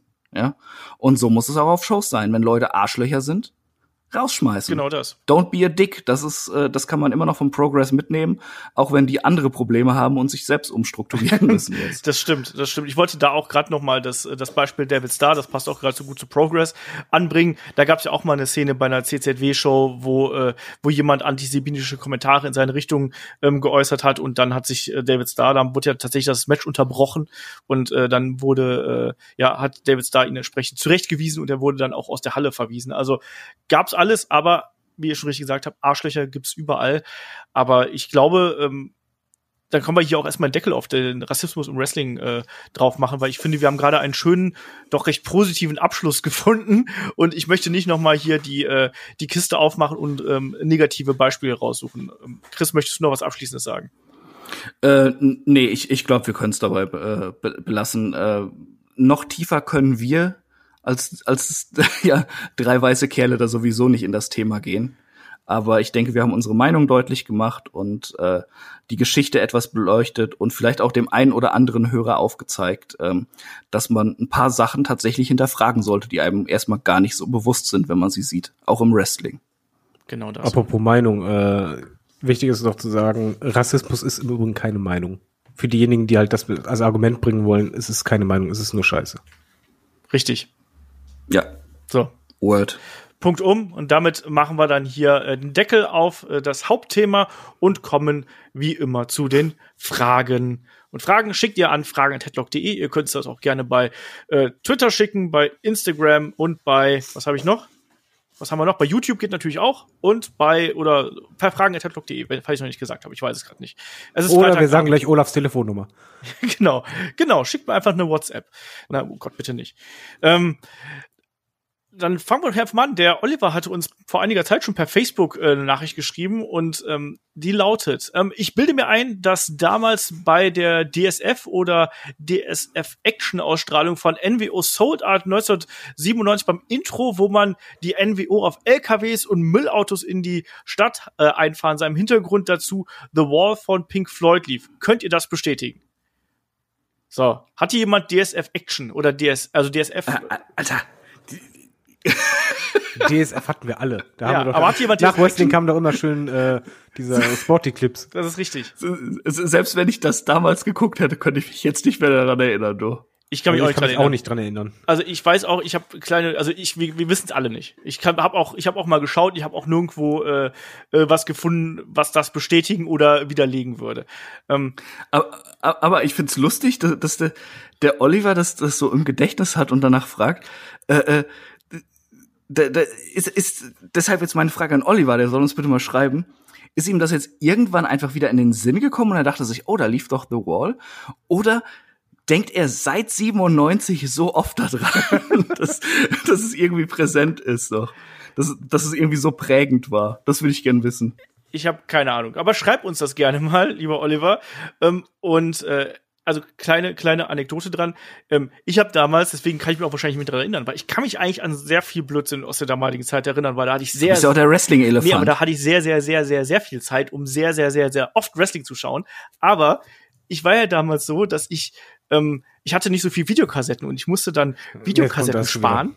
Und dann habe ich immer die besten Matches von den äh, WCW-Events zusammen überspielt quasi und habe dann ähm, die meiner Meinung nach schlechtesten Matches rausgelassen. Und das hilft dann bei mir unter anderem dazu, dass ich irgendwann nur noch eine komplette Videokassette mit den ganzen Main-Events hatte. Das heißt, ich hatte 1000 Tonnen Hulk Hogan aus irgendwelchen komischen Gründen und ganz wenig Chris Jericho, keine Intros, keine Atmosphäre. Und ich habe es dann auch irgendwann sehr, sehr bereut, dass ich das damals so gemacht habe. So, weil ich damals keine Ahnung hatte. Ähm, der Oliver fragt noch, ähm, seitdem denke ich bei diesem Song im Radio an diesen Pay-Per-View von damals. Geht es euch ähm, bei äh, Girls Wanna Have Fun von Cindy Lauper immer äh, auch so, dass ihr an WrestleMania 1 denken müsst? Habt ihr bestimmte Songs, mit denen ihr bestimmte Wrestling-Erinnerungen habt? So, und das können wir garantiert beantworten. Hier muss ich den David zuerst fragen, weil wenn ich der Wrestling-Elefant bin, dann ist der David unser ähm, Rock- und Metal-Gott, der sich garantiert an ganz viele Musikvideos erinnern kann. Ja, erst einmal, Girls Wanna Have Fun ist ein schrecklicher Song. Ich hasse das jedes Mal, wenn ich irgendwo äh, den Hobby-DJ gespielt habe und dann kam dieses Lied, ich einfach nur, oh Gott. Naja. Äh, ja, natürlich, es gab halt gerade äh, so Rocksongs, super coole Sachen, die ich halt verbinde. Leider halt von der Band, die mittlerweile ein bisschen schwierig ist, weil halt der Sänger ein pädophiler Wichser ist. Gab es halt einen super Song von Lost Prophets, äh, die ich, den ich immer verbinde mit der Promo von äh, Royal Rumble zwischen der Fehde von Jeff Hardy und, und Wendy Orton. WrestleMania 17 Theme, My Way, Limp Bizkit. Fantastisches äh, Musikvideo. Oh Gott. Ich, ich denke da immer dran. Und ähm, obwohl ich die Band hasse, aber äh, wenn, wenn der Song mal äh, auf Radio Bob läuft, das höre ich mir gern, denke ich halt sofort an die Promo zurück. Das ist dann von Placebo äh, Running Up the Hill, meine ich, heißt der. Das ist dieses Lied von der besten Promo aller Zeiten, die WWE je gemacht hat, das war zu HBK gegen Undertaker bei WrestleMania 26. Der Song bombt da dermaßen rein, das gibt's gar nicht. So, David hat auf jeden Fall schon mal einen Punkt genannt, den ich auch genannt hätte. Das war WrestleMania 17. Ähm, das habe ich auf jeden Fall da auch im Kopf. Chris, hast du noch irgendwelche äh, ja Musik, die du mit Wrestling in Verbindung bringst? Äh, ja, also, also so, so Pay-Per-View-Themes und sowas finde ich sehr oft ein bisschen belanglos, auch wenn sie schon mal reinknallen und so, aber höre ich jetzt nicht unbedingt privat, dass mir das dann wieder auffällt. Ähm, wo ich jetzt mal dran denken muss, äh, weil der Song halt auch auf super vielen Playlists von mir ist, einfach äh, For Whom the Bell Tolls, mhm. ähm, wo Triple H damals damit reingekommen ist, auch zum Match gegen den Undertaker. Äh, das war schon extrem geil. Ohnehin, also ich finde, also ich habe bis heute noch ganz viele Entrance-Themes irgendwie bei mir auf dem, äh, auf dem Handy und höre die Von auch. Von Edge. Ganz aktuell höre ich, ich mag das Theme von Cody Rhodes total gern. Und David ja. möchte übrigens an der Stelle auch Judas singen. ähm, ja. Ihr werdet mich nie dazu kriegen. Aber übrigens, das Lustige ist halt, ich habe wirklich durch Wrestling erst vier Lieder kennengelernt. Also zum Beispiel Edge Theme kannte ich halt vorher nicht, habe ich dann erst geguckt. Äh, bei NXT Takeover, wo äh, Slipknot war, den Song kannte ich bis dahin noch nicht, habe ich dann direkt angehört, fand ich super. Ähm, Cody Rhodes Theme, der läuft bei mir wirklich bei der Arbeit gerne im Hintergrund. Aber, aber du hast schon vorher Slipknot gehört, oder? Slipknot, ja, aber ich wusste nicht, dass sie halt neue Platte haben. Und, Ach äh, so, ja, da kam halt der einfach Fragen. Ja, und ne? da war so das halt das Lustige. Ich hing bei NXT, ähm, ich schalte das ein, da kam halt ein Song, wo ich einfach dachte, boah, wow, endlich mal wieder eine WWE-Veranstaltung mit geiler Musik, bis ich dann anschließend gecheckt habe, ah ja, ist das Slipknot, ja, logisch, ist das gut. Endlich mal nicht Poppy. Ey, ich kann einfach, ich sag's nochmal, habe ich glaube ich 48 Mal schon gesagt, Olaf auch, äh, bin ich halt froh, dass das, da sind wir einer Meinung. Zu Wrestling gehört ein cooler Rocksong oder Metal-Song, einfach was mit Wucht und damit du richtig Bock hast, wenn es losgeht. Außer es ist die Musik von Absolute Andy. Dann darf, dann muss es Pop sein, wenn du mich fragst. Ja, eine Ausnahme gibt's von mir noch, das ist bei WrestleMania von The Walk äh, Coming Home. Da ja. fand ich den, den Song richtig cool und die Promo auch und da hatte ich dann Bock auf WrestleMania. Ich, ich, ich muss aber sagen, äh, WrestleMania 22, Big Time von Peter Gabriel ist auch irgendwie so ein Guilty Pleasure. Das ist schon im, im Kopf stecken geblieben. Das hat auch gepasst. Es, es, weil es war eine Big-Time WrestleMania, meiner Meinung nach. Ja, das ist jo. richtig. Ähm, der Oliver fragt noch, äh, stellt hier noch eine Frage zu dem Geschehen bei Impact Wrestling rund um den ähm, World-Title von Moose. Und da können wir vielleicht auch gerade mal hier eine, äh, eine Frage vom Jonas anschließen. Also, wir haben ja alle mitbekommen, ähm, bei Impact Slammiversary sind ganz viele Wrestler zurückgekommen. Es sind äh, Wrestler von die einstmals bei WWE gewesen sind, die sind jetzt wieder zu, ähm, zu Impact gekommen, teilweise. Also EC3 ist wieder da, hat gleich Moose attackiert. Wir haben Leute wie einen Kurt Hawkins, der jetzt äh, wieder da ist. Wir haben äh, die Good Brothers, wir haben äh, Heath, äh, ne, Heath Slater, wie auch immer, Heath Miller. Ähm, wir haben noch ganz, ganz viele andere. Ähm, macht das das Produkt wieder interessant? Ähm, frage ich mal den Chris erstmal. Chris, ähm, weil ich habe jetzt schon von vielen gehört, jetzt gerade natürlich, weil man diesen Vergleich gehabt hat, äh, Slammiversary und naja, die Horror Show at Extreme Rules, dass man, dass viele gesagt haben, so, oh Mensch, also ich bin gerade so ein bisschen wieder von äh, Impact angefixt. Also ich weiß, dass du Impact jetzt zuletzt nicht verfolgt hast, aber ist das, was jetzt da passiert ist zuletzt, ist das was, das dich wieder zurückbringen könnte? Hm, ich, ich habe mir die Frage schon selbst gestellt und ich weiß nicht so richtig eine Antwort drauf. Also äh, auf der einen Seite finde ich, äh, dass sie äh, ein interessantes Roster haben und auch eben jetzt gute Ergänzungen eben dadurch, was bei ähm, äh, äh, oh, was war's, Slammiversary? Ja. Ja, ich hab schon dreimal gerade eben ist. gesagt, Alter. So, sorry. Ja, du bist nicht so Alter, gut wie Trump, der kann sich dran erinnern es ist spät und ich, ja. Es ist fünf vor acht. Er, er, er, kann Elefanten identifizieren auf seinem Demenztest. Dieser Vollidiot. Äh, aber egal, äh, ähm, ich, ja, ich weiß nicht. Äh, interessantes Roster und so und die Leute, die es verfolgen, sagen, die machen gute Shows. Aber ich weiß nicht, ob ich das auch noch anfangen muss und irgendwie, ähm, ich habe in letzter Zeit einen echten Wrestling-Hänger, dadurch, dass WWE mich gar nicht mehr mitreißt und äh, äh, ja, Progress war schon eine ganze Zeit auch schlechter geworden, bevor dann Corona, äh, Corona, Corona. my Corona, Corona, bevor dann Corona kam. Äh, und dann ja von den Indie-Zeugs ja jetzt gar nichts mehr und ach, ich weiß es nicht. Ähm, schwierig. Ich, ich, ich werde mal reingucken, aber so wie ich momentan drauf bin, weiß ich nicht, ob es mich mitreißen kann, ob das dann eine faire Chance für das Produkt ist. Da, wie sieht's bei dir aus? TNA hat einfach das Problem, Impact. würde es AEW nicht geben, äh, würde ich sagen, ja, äh, hat eine Chance, dass ich einschalte. Aber so, ich habe mich halt schon entschieden. Ich habe, aber ich habe halt ähm, keine Motivation, quasi noch eine dritte Auswahl mit reinzuschieben und die dann auch noch zu gucken. und im schlimmsten Fall dann alle gucken mü zu müssen, ist mir einfach zu viel. Das ist halt unfair TNA gegenüber, aber es ist halt einfach so, dass AEW war in Anführungszeichen vorher da, dass sie aufgestiegen sind. Mein Problem ist eher, dass ich ganz viele von denen, die jetzt da debütiert sind, nicht als die großen Gamechanger sehe. Das ist so, ne, also klar, die Good Brothers, die können sich jetzt erstmal wieder beweisen und die Tag Team Division bei Impact ist super. Das muss man auch ganz klar dazu sagen. Aber da muss man erstmal gucken, was jetzt damit gemacht wird. Man hat jetzt alles nochmal so durchgewirbelt und das kreiert natürlich Aufmerksamkeit und ich finde das auch total gut, weil das tut dem Wrestling einfach gut, wenn du nicht nur WWE und AEW in den USA hast, sondern von mir ist auch noch ein starkes Impact mit dabei. Den Kurt Hawkins zum Beispiel sehe ich als überhaupt gar keine Verstärkung an. Das muss ich mal ganz klar sagen. Ich sehe den Kurt Hawkins. Was? Nein, überhaupt nicht. Kein Stück. Da, dann hätten sie lieber Zack Ryder äh, noch holen sollen. Den sehe ich Judas. stärker. Ich, ich habe damals ja mal Kurt Hawkins bei der WXW live gesehen, habe ich mega auf den gefreut und ich fand ihn extrem langweilig. Und der, der ist seitdem bei mir unten durch. Der hat irgendwie. Der fand dich auch langweilig, ja? ja, ja. You're boring. Du bist bei denen auch schon seitdem unten durch. aus dem, aus dem Ring hat er, hat er das auf mich runtergerufen.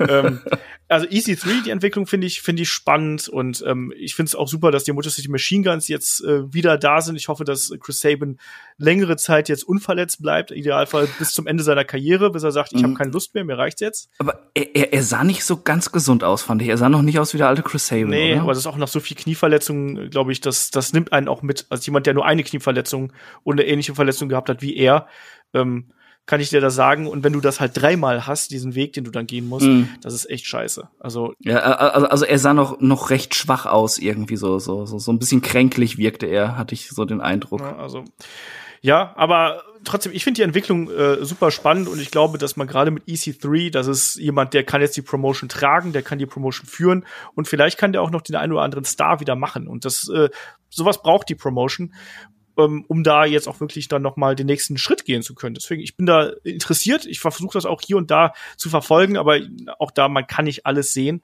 auch wenn man alles sehen möchte. Ähm, irgendwo sind dann auch andere Dinge noch da und ich bin eh gespannt, wie es bei mir ab Oktober wird.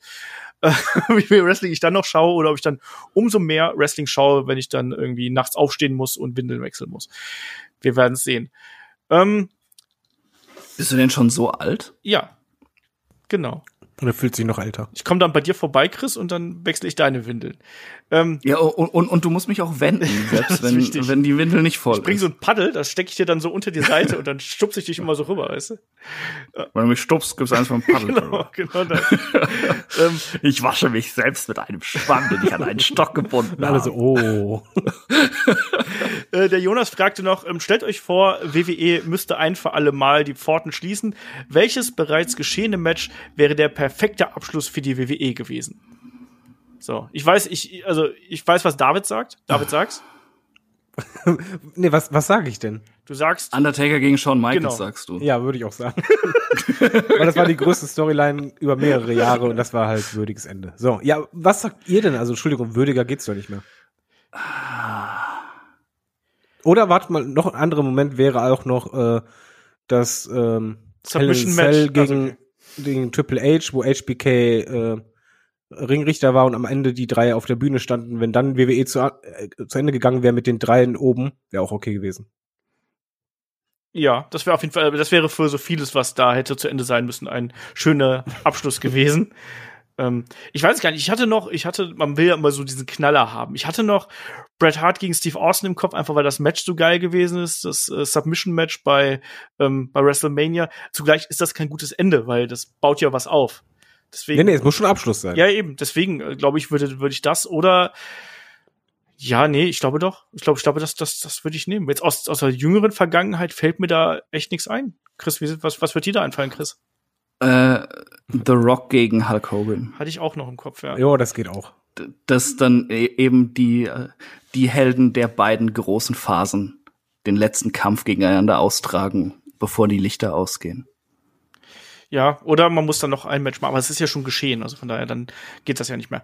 Ähm, egal, kommen wir zur, zur nächsten Frage. Der Ultimate Warrior, mein alter Kindheitsheld, der folgt uns auch auf YouTube, ähm, der hat uns geschrieben und äh, hat auf die ähm, Review zu äh, Extreme Rules reagiert und er schreibt, ich muss zuerst sagen, ich mag euch und eure Podcasts. Das finde ich schon mal super.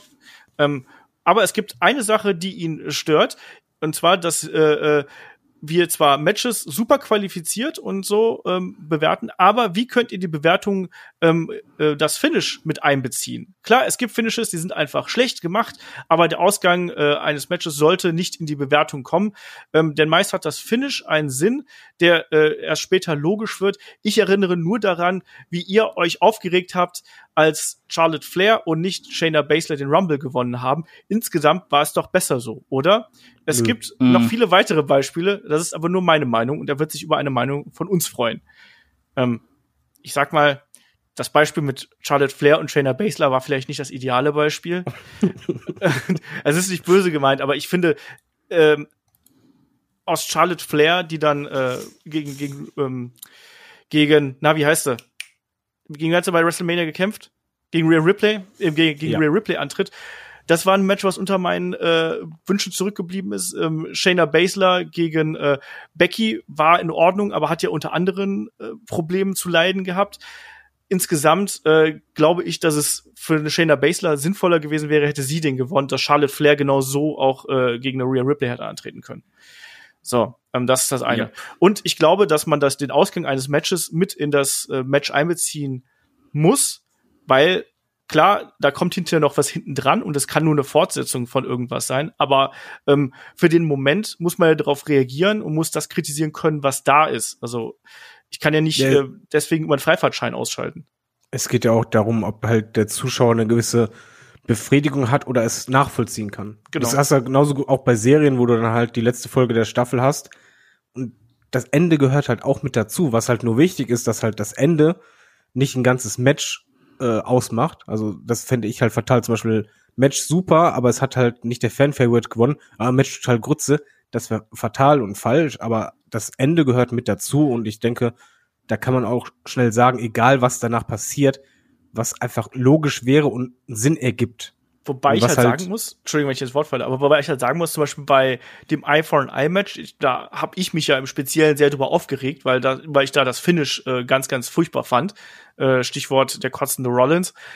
Ähm, ich finde schon, dass das, dass das Finish, wenn es einen extrem, eine extreme Antiklimax darstellt oder die Intelligenz der Zuschauer beleidigt, auch ein gutes Match, was zum Beispiel Rollins und Rey Mysterio abgeliefert haben, auch deutlich runterziehen kann. Weil es Nee, ich ja- meinte auch nur, es ging mir nur um Favorite. Es ging nicht Ja, ja. darum, Äh, ob, das Finish von der Story oder so halt nicht gut war oder von der Umsetzung einfach so heftig war, dann kann das natürlich das ganze Match halt runterziehen. Mir geht's halt nur darum, wenn halt nur rein per Sympathie geurteilt wird, final über ein Match, äh, weil man halt sagt, ja, falscher Sieger, nee, das nicht. eine Banane. Also das wäre halt fatal, das gibt's halt gerne mal in Internetforen und so, weil halt sowas passiert, aber das machen wir ja nicht und ich finde das Finish, was du halt sagst als Beispiel, das passt halt dazu und allgemein ein Match besteht nun mal halt auch aus dem Finish. Das ist einfach ein Teil davon, eine Endsequenz, das ist das Finale.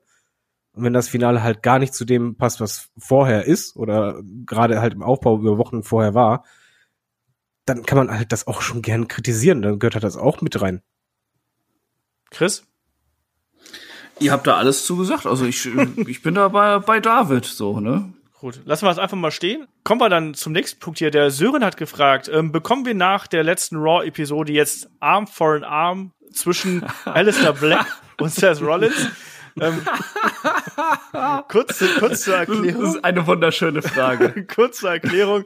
Ähm, nach dem Match zwischen den beiden haben ja dann Buddy Murphy und äh, Seth Rollins den guten äh, Alistair Black hier noch angegriffen und da wurde erstmal der Arm mehrfach auf das Kommentatorenpult geschlagen und danach gab es den Stomp auf den Arm und auf diese Ablage und unter die Ablage. Ähm, WWE wird immer mehr wie Ritter der Kokosnuss. Am Ende so, ich spuck dir ins Auge und blende dich. Die Fehde gegen Rey Mysterio muss dann weitergehen. Einigen wir uns auf Unentschieden. ja. Ja, äh, bekommen wir, also er hat es auch nicht ganz ernst gemeint, hat er auch extra geschrieben, aber ich glaube, ich, ich hoffe nicht, aber mich erinnert das an so an Lex Luger. Lex Luger hat auch mal so eine Zeit lang gehabt, wo der immer Leuten den Arm gebrochen hat und ah, ich weiß nicht, David, wie, wie gefällt dir gerade diese Der hat doch nicht den Leuten den Arm gebrochen. Da ging es doch darum, dass der doch so eine Stahlplatte im Arm hatte. Nee, nee, nee, nee, ich rede von der WCW-Zeit, das war Ach 99. so, ja, okay. Ach, du, dann wieder mit irgendwelchen getradeten Videokassetten so. Äh, nee, ich möchte sowas nicht sehen, wobei äh, ich immer noch erschreckend finde, dass man überhaupt sowas gebracht hat wie dieses Auge um Auge. Das ist, ähm, Hättet ihr gedacht, also mal ganz ehrlich, ich hätte an euch 2019 gefragt, so ja, was meinst du, wie ist die Wahrscheinlichkeit, dass es mal so ein Match gibt, wo halt das Matchende ist, dass jemand Auge verliert? Hätte man Schwierig. nicht mitgerechnet, oder? Warte mal ab, demnächst, äh, hier wird der Arm abgehackt, wenn du mich fragst. PGA War. Al- Alistair Black ist doch hier, der ist doch so auf seine Beine aus und so, der braucht doch nur seine Beine, da reicht, da reicht doch ein Arm, wenn du mich fragst. Oh Gott. Chris, willst du noch was da hinzufügen? Äh, ja, mal, mal den ganzen Quatsch beiseite. Ähm, äh, ein Match zwischen Seth Rollins und Alistair Black würde ich nehmen. Ja. Normales.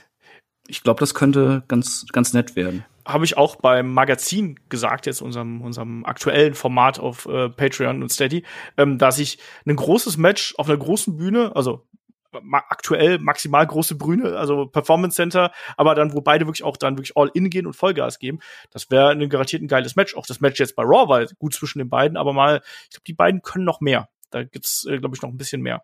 Ähm, der JL hat noch gefragt per Instagram, was wurde eigentlich aus dem SmackDown-Hacker? Ja, wir haben heute über Ali gesprochen. Das wurde aus dem SmackDown-Hacker. Ich glaube, die Story ist einfach fallen gelassen worden. So wie immer, ne? So wie immer. Genau. Ähm, und da kommt Ich, ich bin dafür, der, der anonyme äh, Raw GM sollte sich mal dazu äußern. Hornswoggle. Ich, komm darauf nie, ich werde darauf nie klarkommen, dass das nie aufgelöst wurde. Was, der ist doch aufgelöst worden, es war Hornswoggle, der unter, ja, unterm Ring nein, aber saß. das halt nichts richtig Großes draus gemacht wurde, weißt Ja. du, das zieht sich über ein Jahr und dann, ja, wie immer, Hornswoggle. Ja. Wir haben noch so ein paar kleinere Fragen, die machen wir jetzt ja auch noch. Äh, der Manuel fragt per YouTube, äh, bekommt der Nachwuchs in Anführungsstrichen, ähm, der bei WWE ist, überhaupt eine Chance, in die Main-Shows oder in Pay-Per-Views Erfahrung zu sammeln, ähm, um länger da zu sein oder um, überhaupt relevant äh, zu sein, weil WWE ja leider, wenn es drauf ankommt, immer auf Allstars baut. Die beliebte Allstars-Frage, nehmen uns Allstars die Jobs weg, David.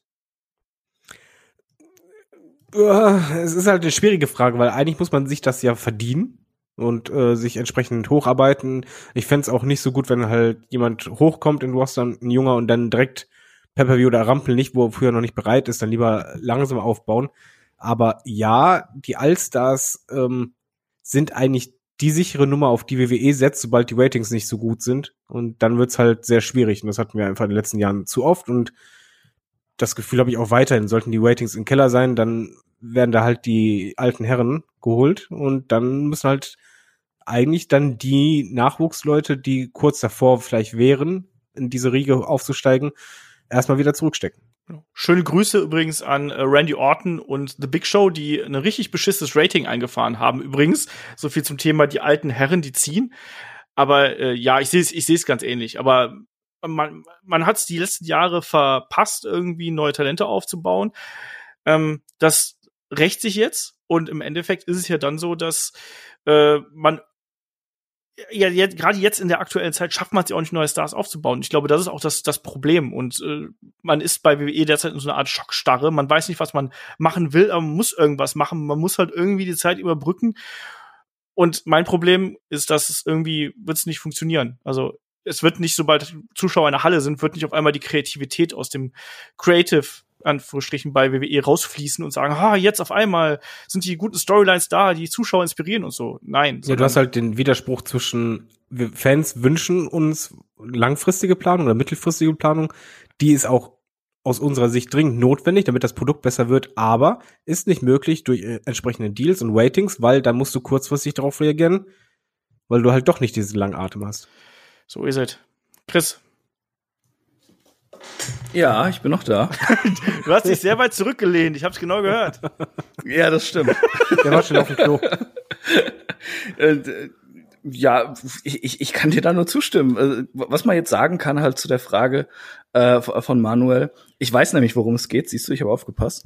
Ähm, es, es ist ja so, ähm, die Erfahrung sammeln, ja. Ähm, die neuen Leute, die, die werden ja schon eingesetzt. Und wenn es nur für ein paar Wochen ist, bis äh, ihnen nichts mehr einfällt damit. Ähm, denn äh, sie müssen ja äh, die, die TV-Shows tragen und auch die kleineren Pay-Per-Views und so. Es geht ja eher um die großen Sachen. Ein SummerSlam, WrestleMania, Rumble und sowas, wo dann eben die Allstars dann äh, äh, ja aufmarschieren und ihren Gehaltscheck äh, abgreifen. Und Saudi-Arabien natürlich. Ja, ach Gott, ey, da. Ähm, Entschuldigung. Ja, äh, auf, auf jeden Fall ähm, Erfahrungen sammeln können sie schon, aber es ist halt schon ein Schlag ins Gesicht für die Leute, die sich halt immer den Arsch aufreißen und dann nicht äh, das große Spotlight bekommen. Und da habt ihr das ja schon gerade schon auch gesagt, daran krankt WWE auch schon seit Jahren, dass sie äh, Leute, die auch bei den bei den Fans ankommen, einfach dann immer für irgendwelche alten Namen fallen lassen. Also ich sage es jetzt nicht nur, weil das ein absoluter Liebling von mir ist, aber ein Kevin Owens könnte zum Beispiel ein absoluter Star sein. Ja, zum Beispiel. Ähm, schwieriges Thema, haben wir, ich glaube, das diskutieren wir auch schon die letzten vier Jahre, seitdem es Headlock gibt. Irgendwie, es müssen neue Stars gemacht Ja. werden und irgendwie ist außer Roman Reigns äh, kein richtiger neuer Star entstanden. Und immer wieder hat man es probiert und immer wieder ist man gescheitert oder hat es äh, selbst versaut oder wie auch immer. Also ähm, das ist eine schwierige Geschichte, aber ja, äh, klar können die, der kann der Nachwuchs äh, Erfahrung sammeln und daran, äh, es mangelt ja auch nicht daran, dass der Nachwuchs irgendwie ähm, keine Geschichten, äh, keine, keine Erfahrung hat, also keine Match-Erfahrung hat, sondern es äh, mangelt ja eher daran, dass die Charaktere und die Geschichten und die Emotionen und all das, was da drumherum noch passiert, ähm, das, das fehlt halt eben. Und die Allstars, ja, wie Chris gerade schon gesagt hat, die kommen halt dann mal und greifen den Paycheck ab. Ähm, der Sven hat uns noch eine Frage gestellt per YouTube und zwar äh, Hallo Sven. und zwar, ähm, nachdem wir jetzt schon so viele ähm, ja, Debütanten, neue Leute bei Impact gesehen haben, was ist denn eigentlich mit Eric Rowan? Geht der zu Impact, geht der zu AEW, geht der zu äh, nach Japan oder sehen wir den vielleicht bald wieder bei WWE, Chris? Glaubst du, äh, ein Eric Rowan taucht da noch mal auf?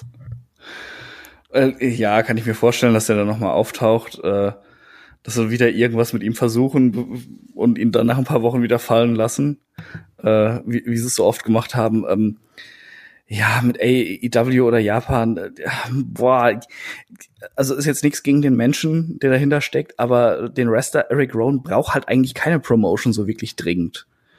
Ähm, was ihm, glaube ich, selbst mal ganz gut tun würde, wä- wären tatsächlich auch äh, Indies oder eben tatsächlich, nee, jetzt nicht gerade äh, NJPW, aber irgendeine andere kleinere Promotion in Japan, wo, äh, wo er auch ein bisschen an seinen wrestlerischen Fähigkeiten feilen kann als Big Man, um dann gestärkt wieder zurückzukommen und äh, vielleicht auch wirklich für größere Aufgaben mal gewappnet zu sein. Denn, sind wir mal ehrlich, von Eric Rowan ist nie viel gekommen. Und Eric Rowan ist auch gar nicht mehr so jung. Das muss man auch mal äh, dazu sagen. Der ist auch schon 38. Also ähm, ich glaube auch eher, dass der sich, wenn das Wrestling wieder äh, losgeht, dass der, der eher in den in den Indies äh, zu suchen ist und vielleicht dann auch äh, bei Impact oder Ring of Honor oder so. Können die mir vorstellen? Ich glaube, Oh, aber, aber Ring of Honor kannst du ihn, glaube ich, ganz schwer verkaufen. ja, das stimmt. Aber Ich ich könnte mir vor- vorstellen, tatsächlich so, so, so in, in, einer, in einer kleineren japanischen Promotion, äh, der, der große Gaijin, der alles wegkloppt, das könnte er schon, schon machen und könnte er noch was draus mit. Ich, ich weiß halt nicht, Mitnehmen. ich weiß halt nicht, ob der so viel reisen will. Das ist so die die andere Frage. Aber lass mal so Ja, hingestellt. aber wer will denn nicht viel reisen, ey? Ja, ich, hat er nicht auch Da- da- Family und so? Ich meinte, er hat ja mal gesagt, dass er Kinder hat. Ach, Reisen, ich habe Reisen verstanden. Der, der will nicht Ich reisen. weiß nicht, ob er so viel reisen will. Vielleicht ist er ja zufrieden damit, ein Jobber zu sein. Hallo, der hat immer eine Spinne im äh, Käfig gehabt. Was willst du denn? Alter! Ja, Weißt du, ja. ja. auch die ganzen Sachen raus. Saudi-Arabien, Spinne im Käfig. Und der, der Olaf, der weiß schon, wie man einen triggert. Ja. Trigger Olf nennt man mich auch. Ähm, David, willst du noch was zu ähm, Eric Rowan sagen? nee, was Chris sagt, ist halt Wrestler, mag ein super netter Kerl sein, aber der mir als Wrestler absolut gar nichts gibt. Und ich fand, glaube ich, noch kein Match von ihm solo unterhaltsam, spannend oder sonst was. Nee, der ist halt ein Tag Team Wrestler, da kannst du ihn halt eben äh, gut einsetzen, aber, Aber selbst da ist der langweilig. Der, der hat ganz gut, finde ich, mit äh, Luke Harper, äh, Brody Lee funktioniert, aber ähm, der ist halt kein herausragender Big Man. Also da gibt's bedeutend bessere äh, und und ist keine Promo-Göttin, ist kein Promo-Gott und sonst irgendwas. Also er hat nur Musik, einen guten Musikgeschmack, glaube ich. Er hat coole T-Shirts Eric- an. Genau. Eric Rowan ist keine Promogöttin. Er ist eine Elf. genau. ähm, der Tobias fragt noch per Mail, ähm, gibt es Wrestler, bei denen ihr glaubt, dass ihre Gier ein wesentlicher Bestandteil davon ist, dass sie nicht so ankommen, wie sie ankommen könnten? Ein Beispiel, äh, finde ich, wäre zurzeit Jake Hager mit seinem Background im MMA und auch mit seiner Art in den Shows. Ähm, stellt er eigentlich ein super Badass dar, seine Gier lässt ihn aber eher wie einen dürren Spargel wirken. Was meint ihr dazu?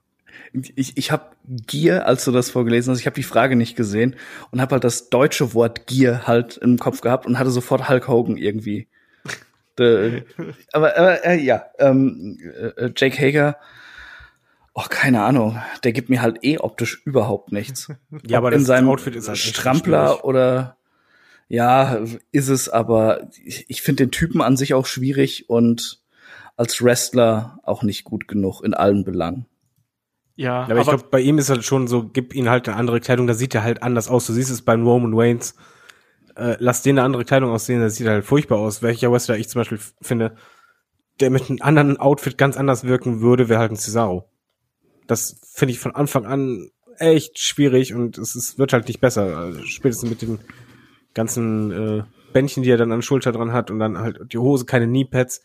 Ist ja schön, wenn man einen eigenen Style hat, aber ich glaube, du kannst halt jemanden anders besser wirken lassen. Das hast du auch damals gesehen bei Ja, Jericho zum Beispiel, sobald der halt von der langen Hose zur kurzen Hose, das war halt wie ein anderer Wrestler.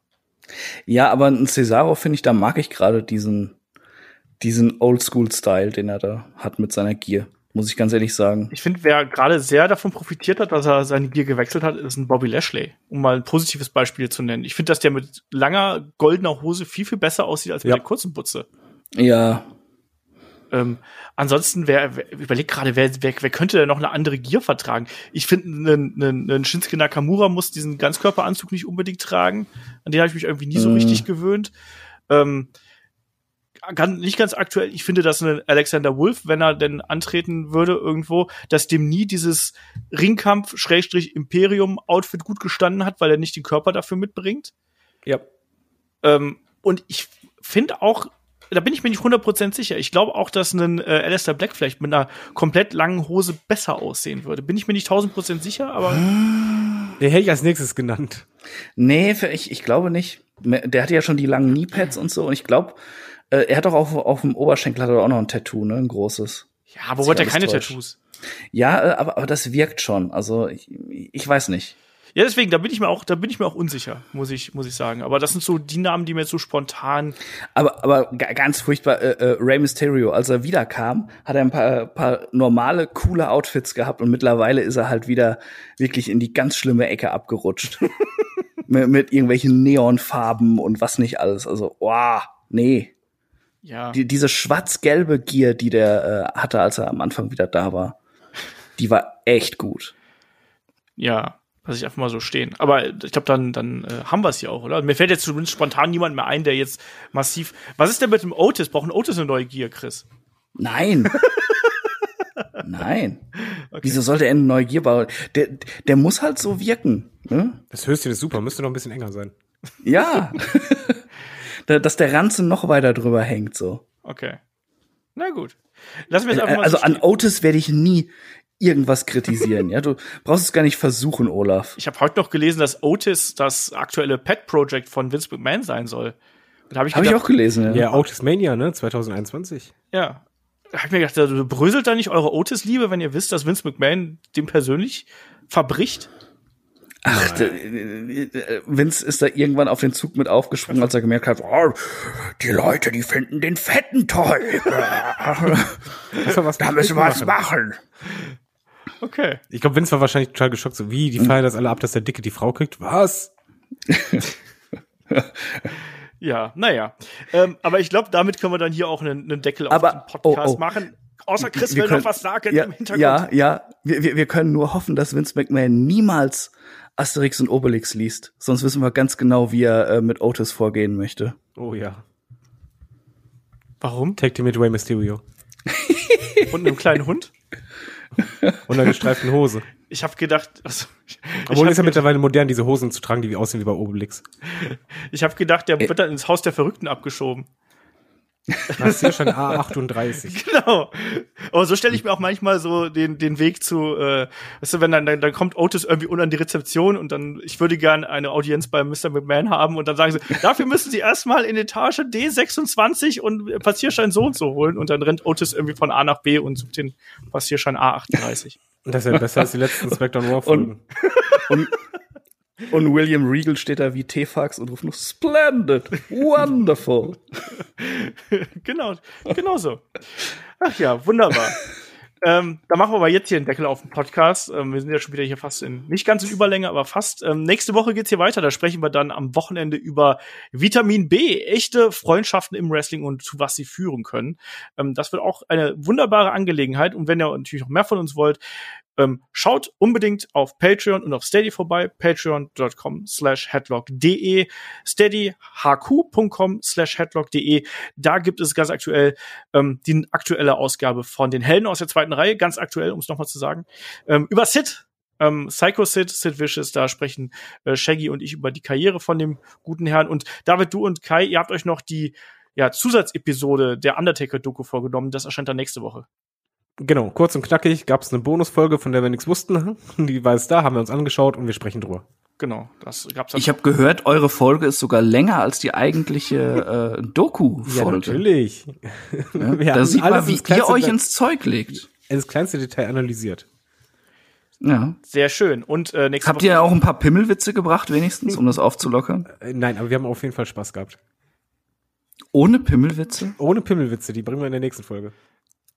Das ist doch ein guter Teaser. das Pimmelwitz-Spezial demnächst mit Kai und David. Wunderbar. Ja. Ähm, passen eigentlich zu No Holds Barred. Das haben wir dann am, äh, in der kommenden Woche auch und äh, da sind äh, Chris und Shaggy sind da eingeplant und meine Wenigkeit natürlich. Um Pimmels Willen. okay. Be besser wird's nicht. Äh, Dankeschön fürs Zuhören und bis zum nächsten Mal. Macht's gut. Tschüss. Ciao.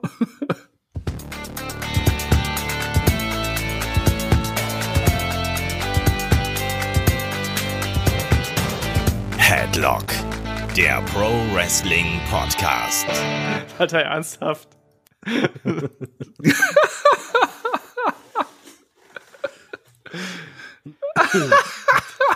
Schön, dass Chris Spaß hat.